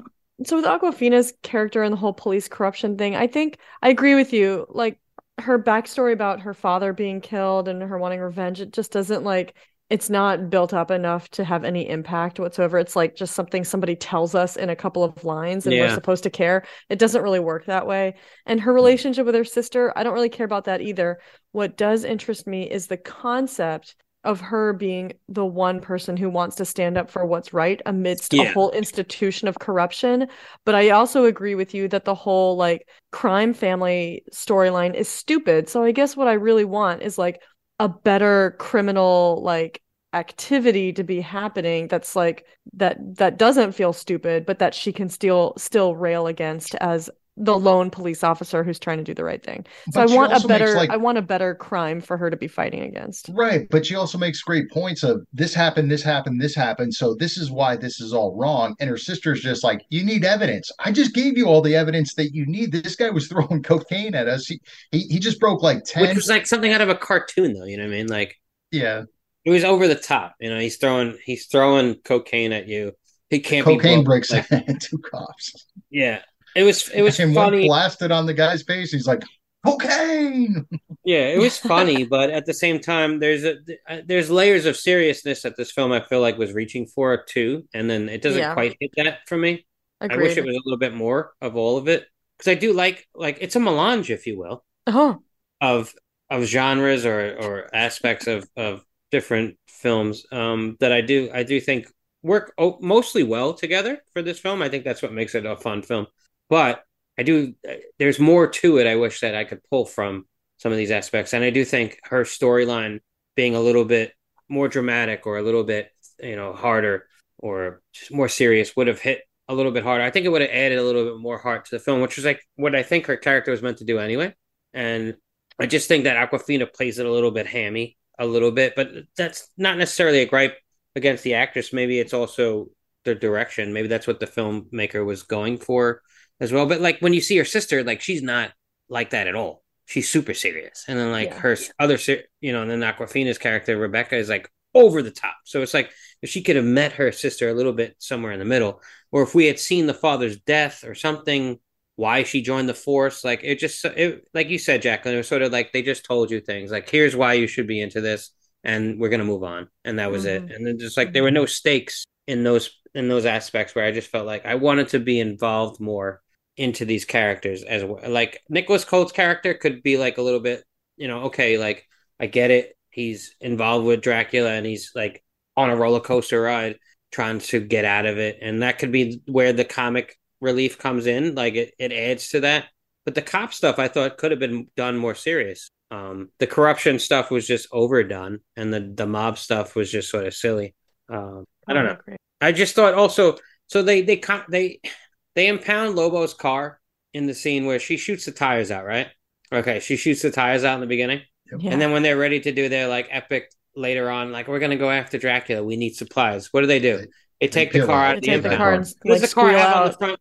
What does the car have on the front of it when they take it out of the impound? Brand new tires, brand new tires. I know there's corruption, so I'm. Am I supposed to assume that like they put new tires on this guy's car because it's got the same rims so. on it? It's got the same exact rim. It's not like they replaced the rims and tires just so that they could hit the road. And there's Right. no way that they've replaced those things just so they can pound it. They would have put it on a flatbed and brought it in to Right. the impound. They don't care Yeah. about a gangster's car. Right. We So understand. like that part, like there was just one moment where I was just like, uh, okay, that wouldn't happen, but whatever. It's a it's a cool car. So. I think Um, they th- I think they were hoping that like enough time had passed since you last Yeah. saw that car that you're not going to remember that They didn't know got that its tires Heidelberg shot out. would be watching this movie, did they? Yeah, they don't get nothing by old Heidelberg. Yeah. Anyway, it's a small right. grade. Well, guys, I I kind of want to. I think it's almost time to start winding this down here and get to our individual reviews. Are you guys ready for that? Sure. Um. So real quick, uh, like, just you, did you guys enjoy the ending overall? Yeah. Like, did it hit for you enough? Yeah, it was Like fine. happy It was fine. Yeah. Yeah. Fine. Um. I do like that they they. the- I thought the ending was funny that they had the ska music play at the end. Oh, There's a joke that the Yeah. ska music I sucks the whole that. time. And I, I'm gonna be honest, like I'm not a huge fan of ska. It's a, I, like I'm not the biggest horn guy, so I will be honest. That joke about like there's too many horns, I thought that was funny to me, but Yeah. I know it oversimplify simplicate um the the the genre of, of ska. Like you can't just say like, oh, there's a lot of horns. Like there's more to the music than that. yeah. Heidelberg, I it's so funny you brought that up because I completely forgot. I mean, like throughout the movie, that was the that that was the It was running an odd joke thing throughout that they the kept talking about. Like, is that Yeah, popular in and- Orleans or something? Or It- it's so wow, yeah. All I feel like somebody that wrote this film had a thing about ska. Like they either loved ska and they wanted to like defend it, but they wanted to poke fun at it at the same time, or like yeah. somebody. This conversation and you bringing that up just brought me up a whole. And I thought of I thought levels. of Randy uh, from Straight Chillin'. I thought about him too. and I haven't listened to their review yet because I haven't seen the movie. So they just recently covered it. So I'm curious to see what he thinks about it with the ska. Mhm. I I'm sure he'll also address really it. did. I really did like the um the end credits too. I just thought the older film effects were really cool, where they Same. applied them throughout the entire film. Uh, they did like these like multiple cuts of like they, they would show an image and then it would like blend into like three different uh images over the Can I- film like reel. Okay, d- there was a dance sequence they cut out because that was part of the end uh, credits. Was there? Yeah, well, in the end credits, there was a like a dance sequence that was going on. While, while the music was playing, and you see it in the background, it's just like Nicholas Hoult's like doing this finger you know, in the air thing. It looks like because he's they, they show his character and then they like his character like broke off into like three different images of him of himself. no, there there were like people behind him. Oh, I well, he was in the. I wasn't sure if that was just a still taken out of when he was in the dance club uh, restaurant area. Like, well, that was It's just like that's interesting like though because I did singing while they were I did that. get I got like a Guardians of the Galaxy 2 vibe from the end credits because they have similar end credits like that where it's like an homage to old film a little bit like 70s film. Could so- I don't know. I don't know, I just like the old the end credits. I don't know, it's like it's a cheesy thing to talk about like the credits were good, like allegory, but No, I think it's I, it's worth noting. Like when it It was does fun. when, when Anyway, credits are good. that was I like my last notice. note. Yeah. All right. So you guys ready for our reviews now? Ready. All right, Johnny, this was your pick. So share with us your review. It was mine, yeah. Uh, like I said, you guys really like stepped me up on this movie because to me it really was a dessert, and I I don't have a lot of bad things to say about it. I, in my opinion, I think we got a little too much of Nicolas Cage. Just just in my opinion, there you can never get too much Cage. Except for now. for now.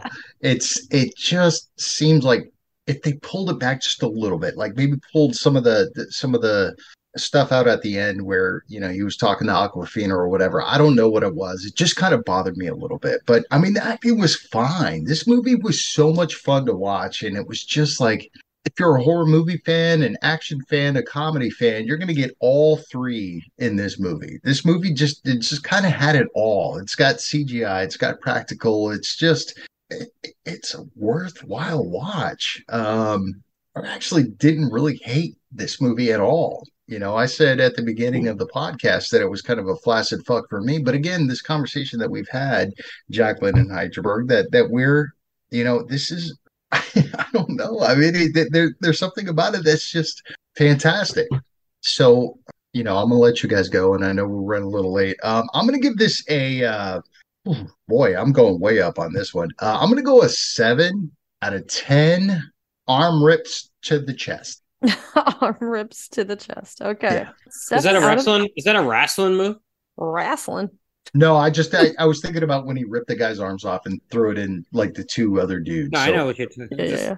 So that that that was a really fun part to me, John's a and it felt like the raid. But Okay. Seven out of ten. Okay. That's I think that's quite a bit above a flaccid fuck. So I'll, I I'll yeah, I that. honestly was going five point five, but just this conversation, I, I, I had so much fun. 5.5 seems a little low to me, but Okay. Well, But why yeah, don't you tell the us next, conversa- Heidelberg? Oh, sorry, uh, John. real quick, John, have you ever seen Dredd? The movie Dredd with um what the Karl? Urban. Yeah. Uh, I've seen It's bits kind of like the raid. It takes place in a single location and it's about going up levels of like a huge Oh, is it? building. Yeah, it's very Yeah, I should watch it all the way through. film. Yeah, I've seen bits and pieces of it. Yeah, it's a fun film. You should check it out. It's pretty cool. I just like think that one like that apartment of- scene just really Yeah. reminded me of that. Yeah. Him him swallowing the ants was pretty funny. Like that was his buddy. Yeah, nobody thought it was weird during that homage of him like living a normal life. Nobody thought it weird that some random guy at the hotel that we're staying at just had an ant in his pocket that he gave to. you know what I mean? Like, hey, yeah, go ahead, put There that you go, one ant ant you had in your fucking pocket. Like, that's not weird at all. No way. No. Anyway, so my review for Renfield. Yes. Yes, I know. Uh, so, some cool effects, over the top gore, but I, I, I fucking loved it. I, I did love like there was some randomly just crazy moments. I was just like, wow, they're going there, and I dug that about this film. I feel like this film just kind of like it's PG thirteen, but like right, it's PG thirteen. What? I would think with the gore, It's rated R? R. I, I didn't Sorry, check, I think it's but rated. I thought Yeah, it was rated R. R. Okay, it's rated R. Okay. It is rated R. Okay, so that doesn't surprise me as much, but still, just like the mix of genres, I just thought was interesting. Like, yeah, we're going for the horror crowd. We're going for the uh, we're going for a little bit of that like Marvel universe crowd that people like action films like that, and like you could get a lot of people like you could get somebody into this film that doesn't like horror, and you could be like, well, come see Renfield with me. It's funny and like there's a lot of action, and like I think that person could still enjoy this film. So I, I think that's I think they did a good job of uh, blending genres there. Like they took a bunch of stuff, they threw in the blender, and they made it work.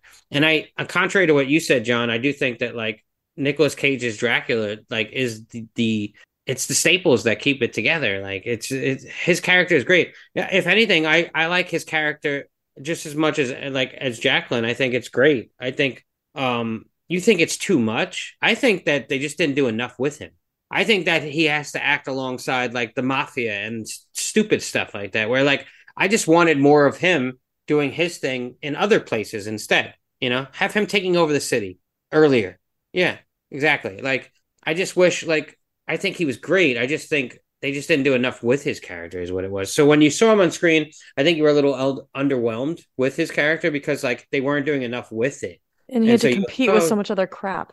Yeah, and, and Sorry, I don't mean to interrupt, sort of but I agree with the you. plot and the and the story, uh, the screenplay, or like, and I just think there was too much focus on certain things. I just didn't didn't I, I didn't need the whole mob family thing to be honest. It just didn't do anything for me. And if they were gonna have him and and be enticed by I could take over the world by you know going elbow to elbow with these mob people side by side and working with them, then do it earlier in the film and have it work its way into the plot earlier and then have Je- Rebecca's character have more of a of a of a case to follow, you know, with her investigation as a cop, and she's in, she's following this these breadcrumbs of like somebody's infiltrated this new mob that I'm familiar with that acts a certain way, but all of, all of a sudden now they're more violent. Something's happening, you know, and it's because Dracula's behind everything. And then she meets, you know, Renfield and and I don't know, just like there was more. It felt underdeveloped, uh, but enough developed that I did enjoy it. I really enjoyed the film's aesthetics. Like I said, I thought the set dressing was really good. I thought most of the scenes, every set like that they were in was really cool.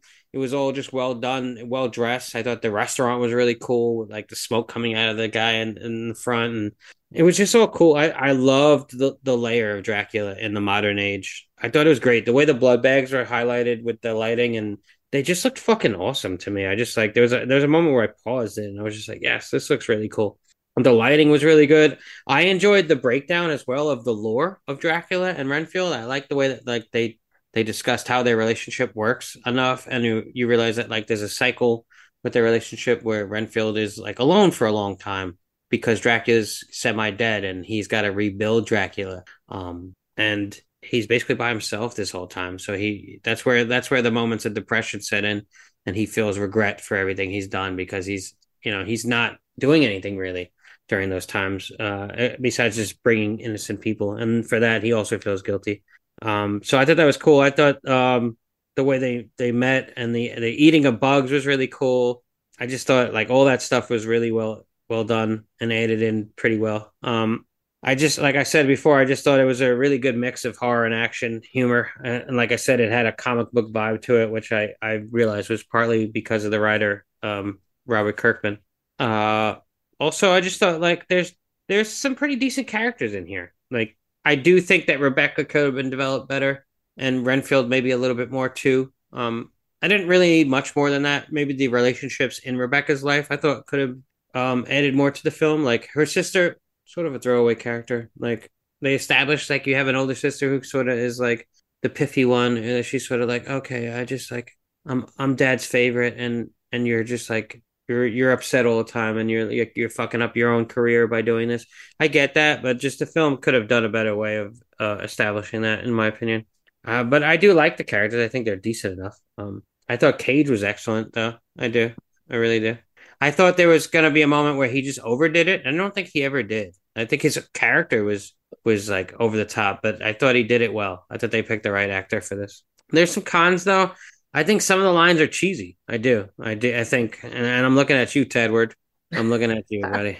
He just, I didn't like his fucking character at all. Anything he said amusing. was stupid. Yeah, it was just stupid. It was like, all right, he's a dumb man. Like, I get it, but like, what else is he adding to like the film? Like, at, at least show some of his older siblings. Then, did he have older siblings? I felt like he had siblings, right?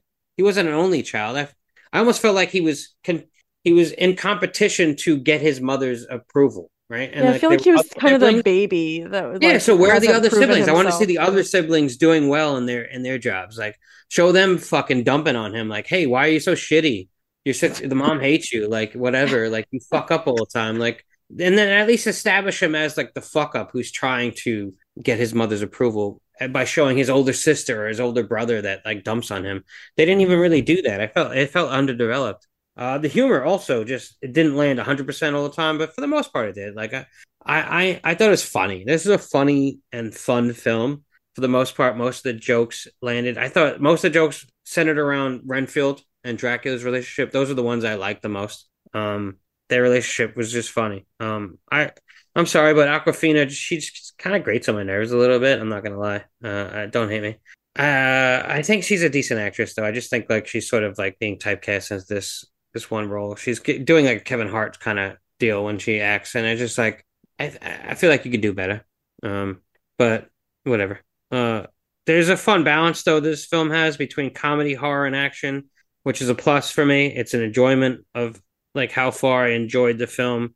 I think the horror stuff is is really well done. There's not a ton of it, but there's enough of it. Like I felt like for us as a horror podcast to cover it, there's enough there to cover this as a horror film, you know, in quotations. But um I thought it was engaging, but I never thought that it engaged too much in one genre either.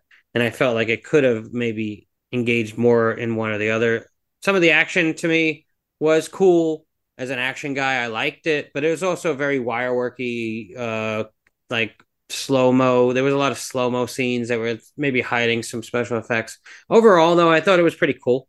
Um, I mean, with all that said, this is this is a fun film, though. Like, it was fun. I, I enjoyed it watching it. I was just like, okay, I'm in, I'm here for it. Like, I really enjoyed it, and I didn't see it in the theater. I kind of wish I did, but I think a theatrical release would have been really fun to see that. But with that said, I'm going to give Renfield from 2023. I'm going to give it also like you, John. I'm going to give it seven out of 10 arms ripped to the chest. Arm rips to the chest? Something like that. Yeah. Something like that. Okay. Also, I didn't touch on it, but Edward's snorting a fucking cocaine, uh, uh, a centipede, and saying, like, oh, something seems familiar. that was fucking stupid. That line of dialogue. Not good. Not good. Dumb. And you snort a co- like a centipede. I get it. Like, instead of eating the bug, you snorted it because you're a cokehead. Like it was dumb. it was dumb. That was yeah. that was when I wrote my rant. Actually, when I saw that scene, I was like, I got, I need to go in on this fucking dude. I was like, wait, what's his name again? And I scrolled up top, and I was like, Tedward. Wait, what? Edward? Please, what? Is he a teddy bear that they sell? At yeah, that fucking- sacred circle with the cocaine was actually pretty dope. That, that was, was dope. That was dope. Like that. that. was a very yeah. cool moment for Awkwafina to think about. Like you saw that nod where she looks at the cocaine, and next thing you know, and then she found the Latin. I wish we saw her saying a little bit of the Latin though. Yeah. yeah. Unlike what D and D guy, though, I like. Yeah, yeah. There's a there's a spell called Magic Circle that you can do, and I used it one time against a Dracula character, okay. and it wards off like certain magics. So mm-hmm. that was cool. Anyway, mm-hmm. I'm a nerd. Jacqueline, what do you think? Okay, we're all nerds here. Mm-hmm.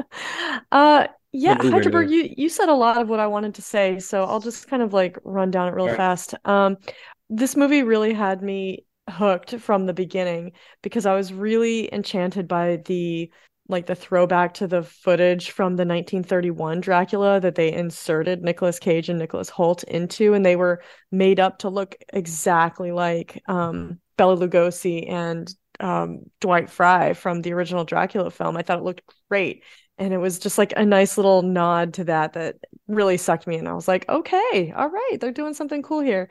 And then furthering along into the story, I love, like I said before, I really loved this whole conceit of his role as a familiar to Dracula being a codependent relationship and sort of accidentally discovering that that's what he's in with yeah. this um with this monster. And there's a lot of kind of like, you know, double meanings happening in puns and things where um somebody says, let's see, I wrote it down. Hold on. Um when he's doing the voiceover talking about the group and he said so i sit here and i listen to these poor souls talking about their monsters and so for him for renfield it's literally a monster. Yeah. But for the other people in group it's like these monstrous relationships these horrible you know um, emotionally abusive relationships but it works. And so that that whole thing it just I, I was all in with that. So and then adding in Nicolas Cage. Sorry, I sorry, John. I agree with Heidelberg. I really liked Nicolas Cage in this role. I thought it was campy, but not too much. Right. Um, I, I really enjoyed it. I liked the visual of it. I liked his performance. I liked the filed teeth. I liked that he was like debonair, but also fearsome. Um, I liked the, you know, the transforming into bats. Uh, I didn't love the smoke thing.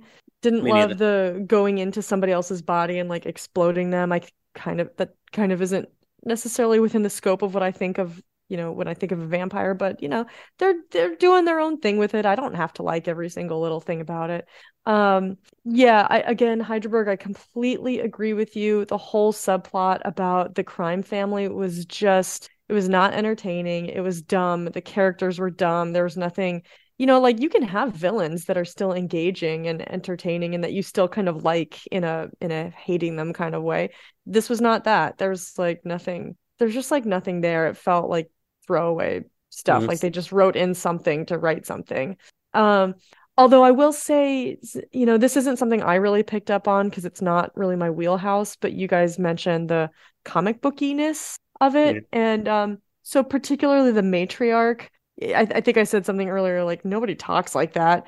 But now when you kind of put it in, in that kind of framework, if I look at it through that lens, it's like, okay, well, so like a comic book villain can be Yeah. that kind of like overly dramatic. So maybe she, maybe that's the way sh- she was envisioned, that character. What's her name? Like Bella Francesca or something? I don't know. Yeah, but she's got a very long so name. maybe she's kind of that like overdrawn, kind of, um, you know, dramatic yeah, Bella book Francesca Lobo. kind of thing. But um, but uh, yeah, I just I did not enjoy anything about that to be honest. And She's an Iranian uh, actress, actually, I believe. yeah, I, I saw her Yeah. name earlier when I was looking up cast. and I was just Persian, Yeah. not me. But uh, um, the sister, uh, you know, we've already touched on this, but it's just it was just a few lines of telling us stuff, but we didn't really get to see anything dramatized with Rebecca's relationship with her sister or the history with the dad. It was, you know, it was just kind of dumped on us. And so Heidelberg, I think you said something like there's no stakes there, no emotional stakes. Yeah. So, and that's definitely true. Um, I already said what I wanted to say about how I liked her having, you know, having that role to play where she wants to be the one who's, you know, living up to these ideals, even though the rest of the cops aren't. But I wish they had something better to fight against, which could have just been, as you said, Heidelberg, Renfield taking over the city. Like we didn't even necessarily need the crime family. Maybe it was just his wreaking havoc on the city that the police are kind of like ignoring or they don't believe her or something where she has to prove herself. I like this idea that she wants to prove herself. You know, maybe if there was something where her dad were still alive, but he had been this illustrious figure in the police force, and then but then he kind of thinks she's a fuck up and she wants to prove Yeah. herself. I don't know, but um something else could have been better. Something that a Um, rewrite probably could have fixed if you yeah. had gone back. I mean, it would be kind of a major Yeah. thing to kind of remove the whole crime family and, and do all that, but I don't know. I just it could have been Well, better. they also the captain also said something while you know he was saying, "Well, your dad was a a super cop, but you're just like him," and then nothing after that. Yeah, yeah. I feel I felt like he was kind of just placating her, but Sure. Uh, yeah, and then I I feel like the story plays out in a pretty satisfying way. Maybe him, maybe uh, Renfield ending up, you know, having to live out his life as a mortal, more or less. Maybe that's like the penance he pays for the crimes that he's committed over the decades. Because he does say, I have to pay for what I've done. There is a cost to Mhm. that.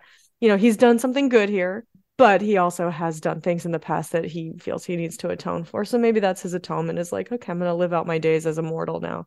So it it, it works for me. I, I really enjoyed Nicholas Hoult in this character. I thought he did the character justice and he was likable enough that I was rooting him on. You know, um, he played it with vulnerability, but also charm and class. I just I really liked it. There was like an Um, awkwardness too to him that I enjoyed. Well, yeah, and I, I love, you know, I love an awkward boy. So, um, yeah, it was great. Nicolas Cage, John, I don't know what you're talking about. It was great. so, anyway, I really enjoyed this movie. I think it was it was almost exactly what you should go into it expecting. You know, it's a fun ride. It's not too serious. It's sort of a confection. You know, it's it's sort of a slice of chocolate mousse cake. And if that's what you know you're getting when you go into it, I think it's pretty satisfying. It might not be your new favorite movie, may not be something that you revisit a whole bunch, but for me, I'm glad I saw it. And you know what? I think one of the most important things, I'm going to remember this movie. It's unique Mhm. enough that I'm going to remember this. It's not just a generic, you know, forget about it the day after you watch it kind of thing. And that to me goes a long way. I think there was, you know, despite some narrative complaints that I have, I think there was some real creativity that went into Yeah. this. Um, so I really enjoyed it. I'm going to give it 7.5 out of 10 rip ripped arms. What is it? Arm rips to the chest. There you go. So, yep. 7.5. Seven point five. Out- We're We're all all on the same page. all yeah. Yeah, we're close. Seven, seven point five. Yeah. Y'all want to hear a little taste of trivia? Yes, Yeah, give me a little A little extra frosting on the cake, a melange, if you will. as if you weren't sick enough If already. Mm. All right. I, I there's a few good little tidbits here.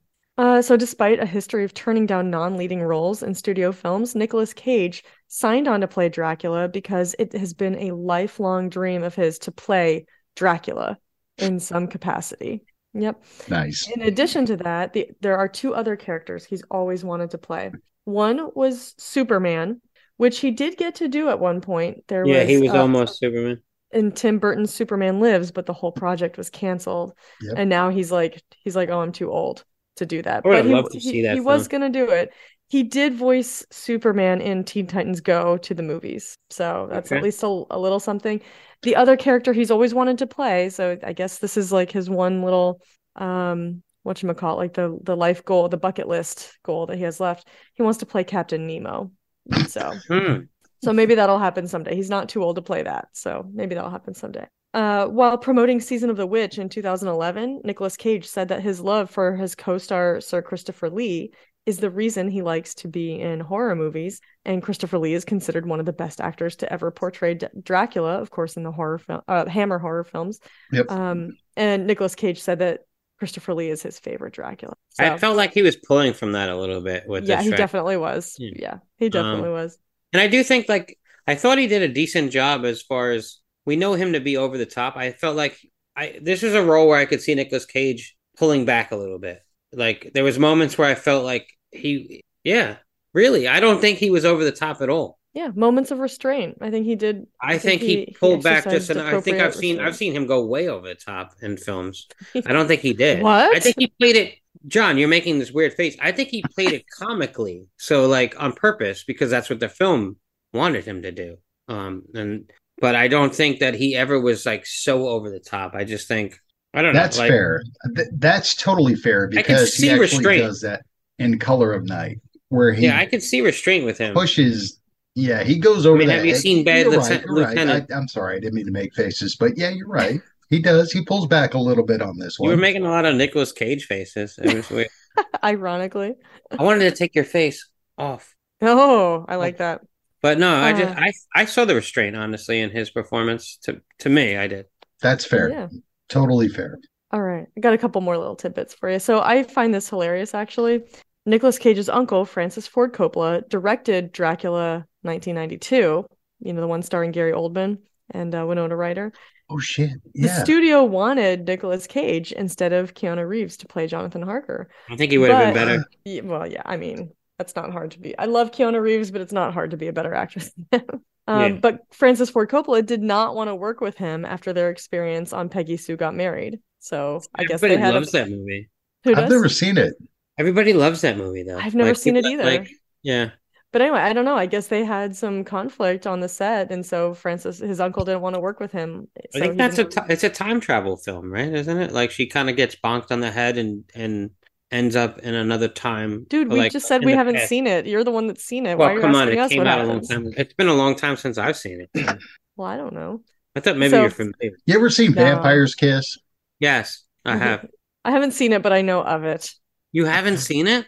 I oh, haven't we gotta seen it. review it. I You gotta watch it. I know, but it has Miles roaches in picked it, yeah. for straight on. I know. I listened to their it's first. episode on it. Yeah, dude, So I, I listened to the episode, but a ridiculous movie. You should watch I'm watch it. thinking about switching one of my picks. Uh-oh.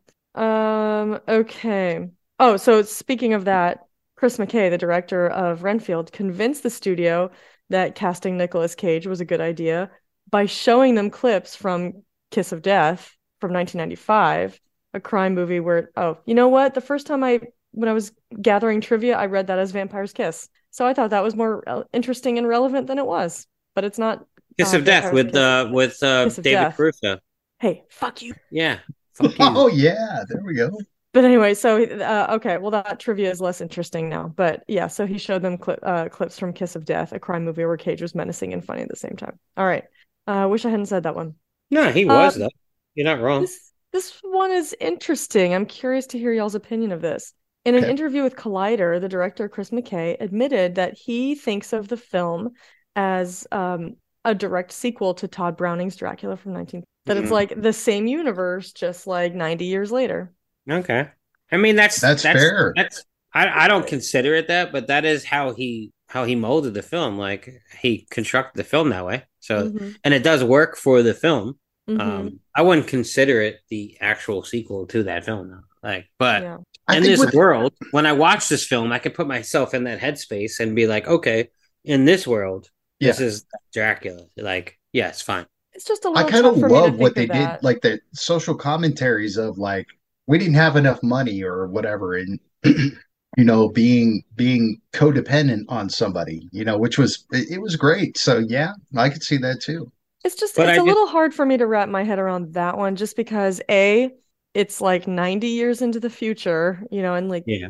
and and the tone of the film is so different that it's, you know, if he made That's it a the thing, very serious film, I would be interested in that. Like if he made it with the same kind of uh tone and aesthetic and vibe, like if he shot a black and white movie 90 years later. I I don't know, but without the kind of slapstick and the camp and the you know, the action and stuff like that, if he kind of continued that tone, I would be interested and it would be easier for me to think of it that way. But this is, I don't know, it's so different that it's a little tough. I, I get the I get the idea behind it and I get that he like envisions it that way. I also think It's a little to, to. If you had Dracula like going into this like slumber for a long time and then waking up periodically in different time frames, there would be a bewilderment to him of like, oh my god, what is going on in society right now? Like, there's none of that in this film. Like, there would be moments where Dracula would be like, I can't believe that this is going on, or the, the you know, like this is this like is an Austin. Powers moment, right? Yeah, exactly. Transported into the future. Yeah. Yeah. Um yeah. So anyway, I just thought that was an interesting little thing. Like, oh, that's so he he wanted the marketing, like the poster and the trailer and stuff to kind of reflect that intention, but it just didn't pan out. So oh well. I mean, I do like that. I do like that he went for that anyway because I do think it does show in the film. Um, I mean, you can see that he loves that, and yeah, Yeah. he, you can We see that he loves that. that and, and is kind of paying homage to that. Um, but it's I it's can't tough say it's a to it definitive as a sequel to the 1931 Dracula. Though. Like, there's no way. I'm gonna... There Yeah. are sequels to that movie, so like, how could you say that this is that? Well, I think he's doing the David Gordon Green thing where it's like, oh well, this Oh, movie, no, don't I'm, do I'm that. This is the eliminating official all the, sequel. I'm eliminating like all the other canon stuff, and now this is canon is the you know this the the new official sequel. But whatever. Uh, last little tidbit I have: the film is set in New Orleans, of course, where Nicolas Cage already has a pyramid-shaped tomb waiting for him in St. Louis Cemetery Number One. That's just crazy. Um, I also think that they didn't pay off enough about the the environment, the um the setting. I wish there was a little bit more New Orleansy sort of Like feel to it. yeah. There's Yeah. not a lot there. I agree with that. Like they make the obligatory reference to like Café du Monde Voodoo. and yeah. Yeah. So it's just like kind of Mhm. meh. Yeah, it was a Well, little meh. That's all I've got for trivia, y'all. So I think that brings our discussion of Renfield to a close. It was fun. The Glad you guys part. liked it.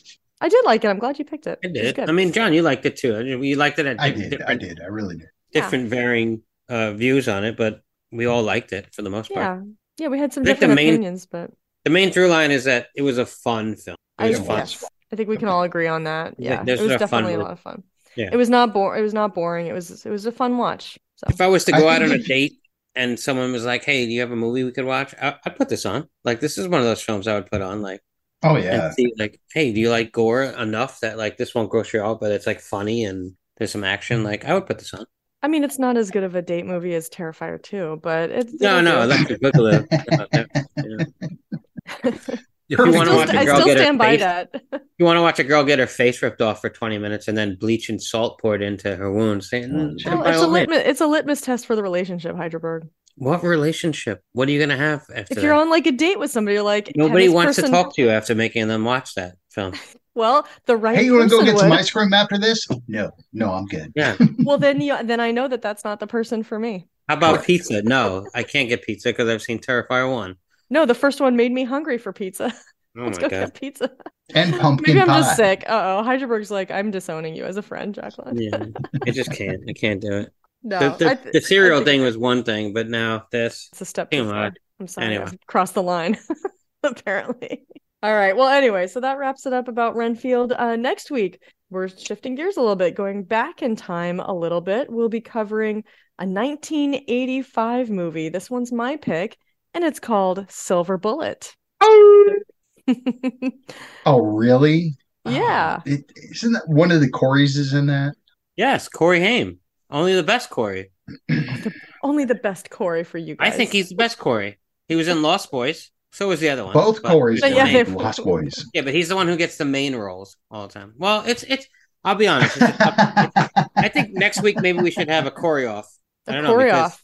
Okay. Because one of my favorite Friday the Thirteenth movies involves Corey Feldman as well. So Why don't How each of the you make a case? Why don't each of you make a case for a different Corey, and I will be the judge as to who know, makes I the don't- better defense. it's your it's your pick. I love it.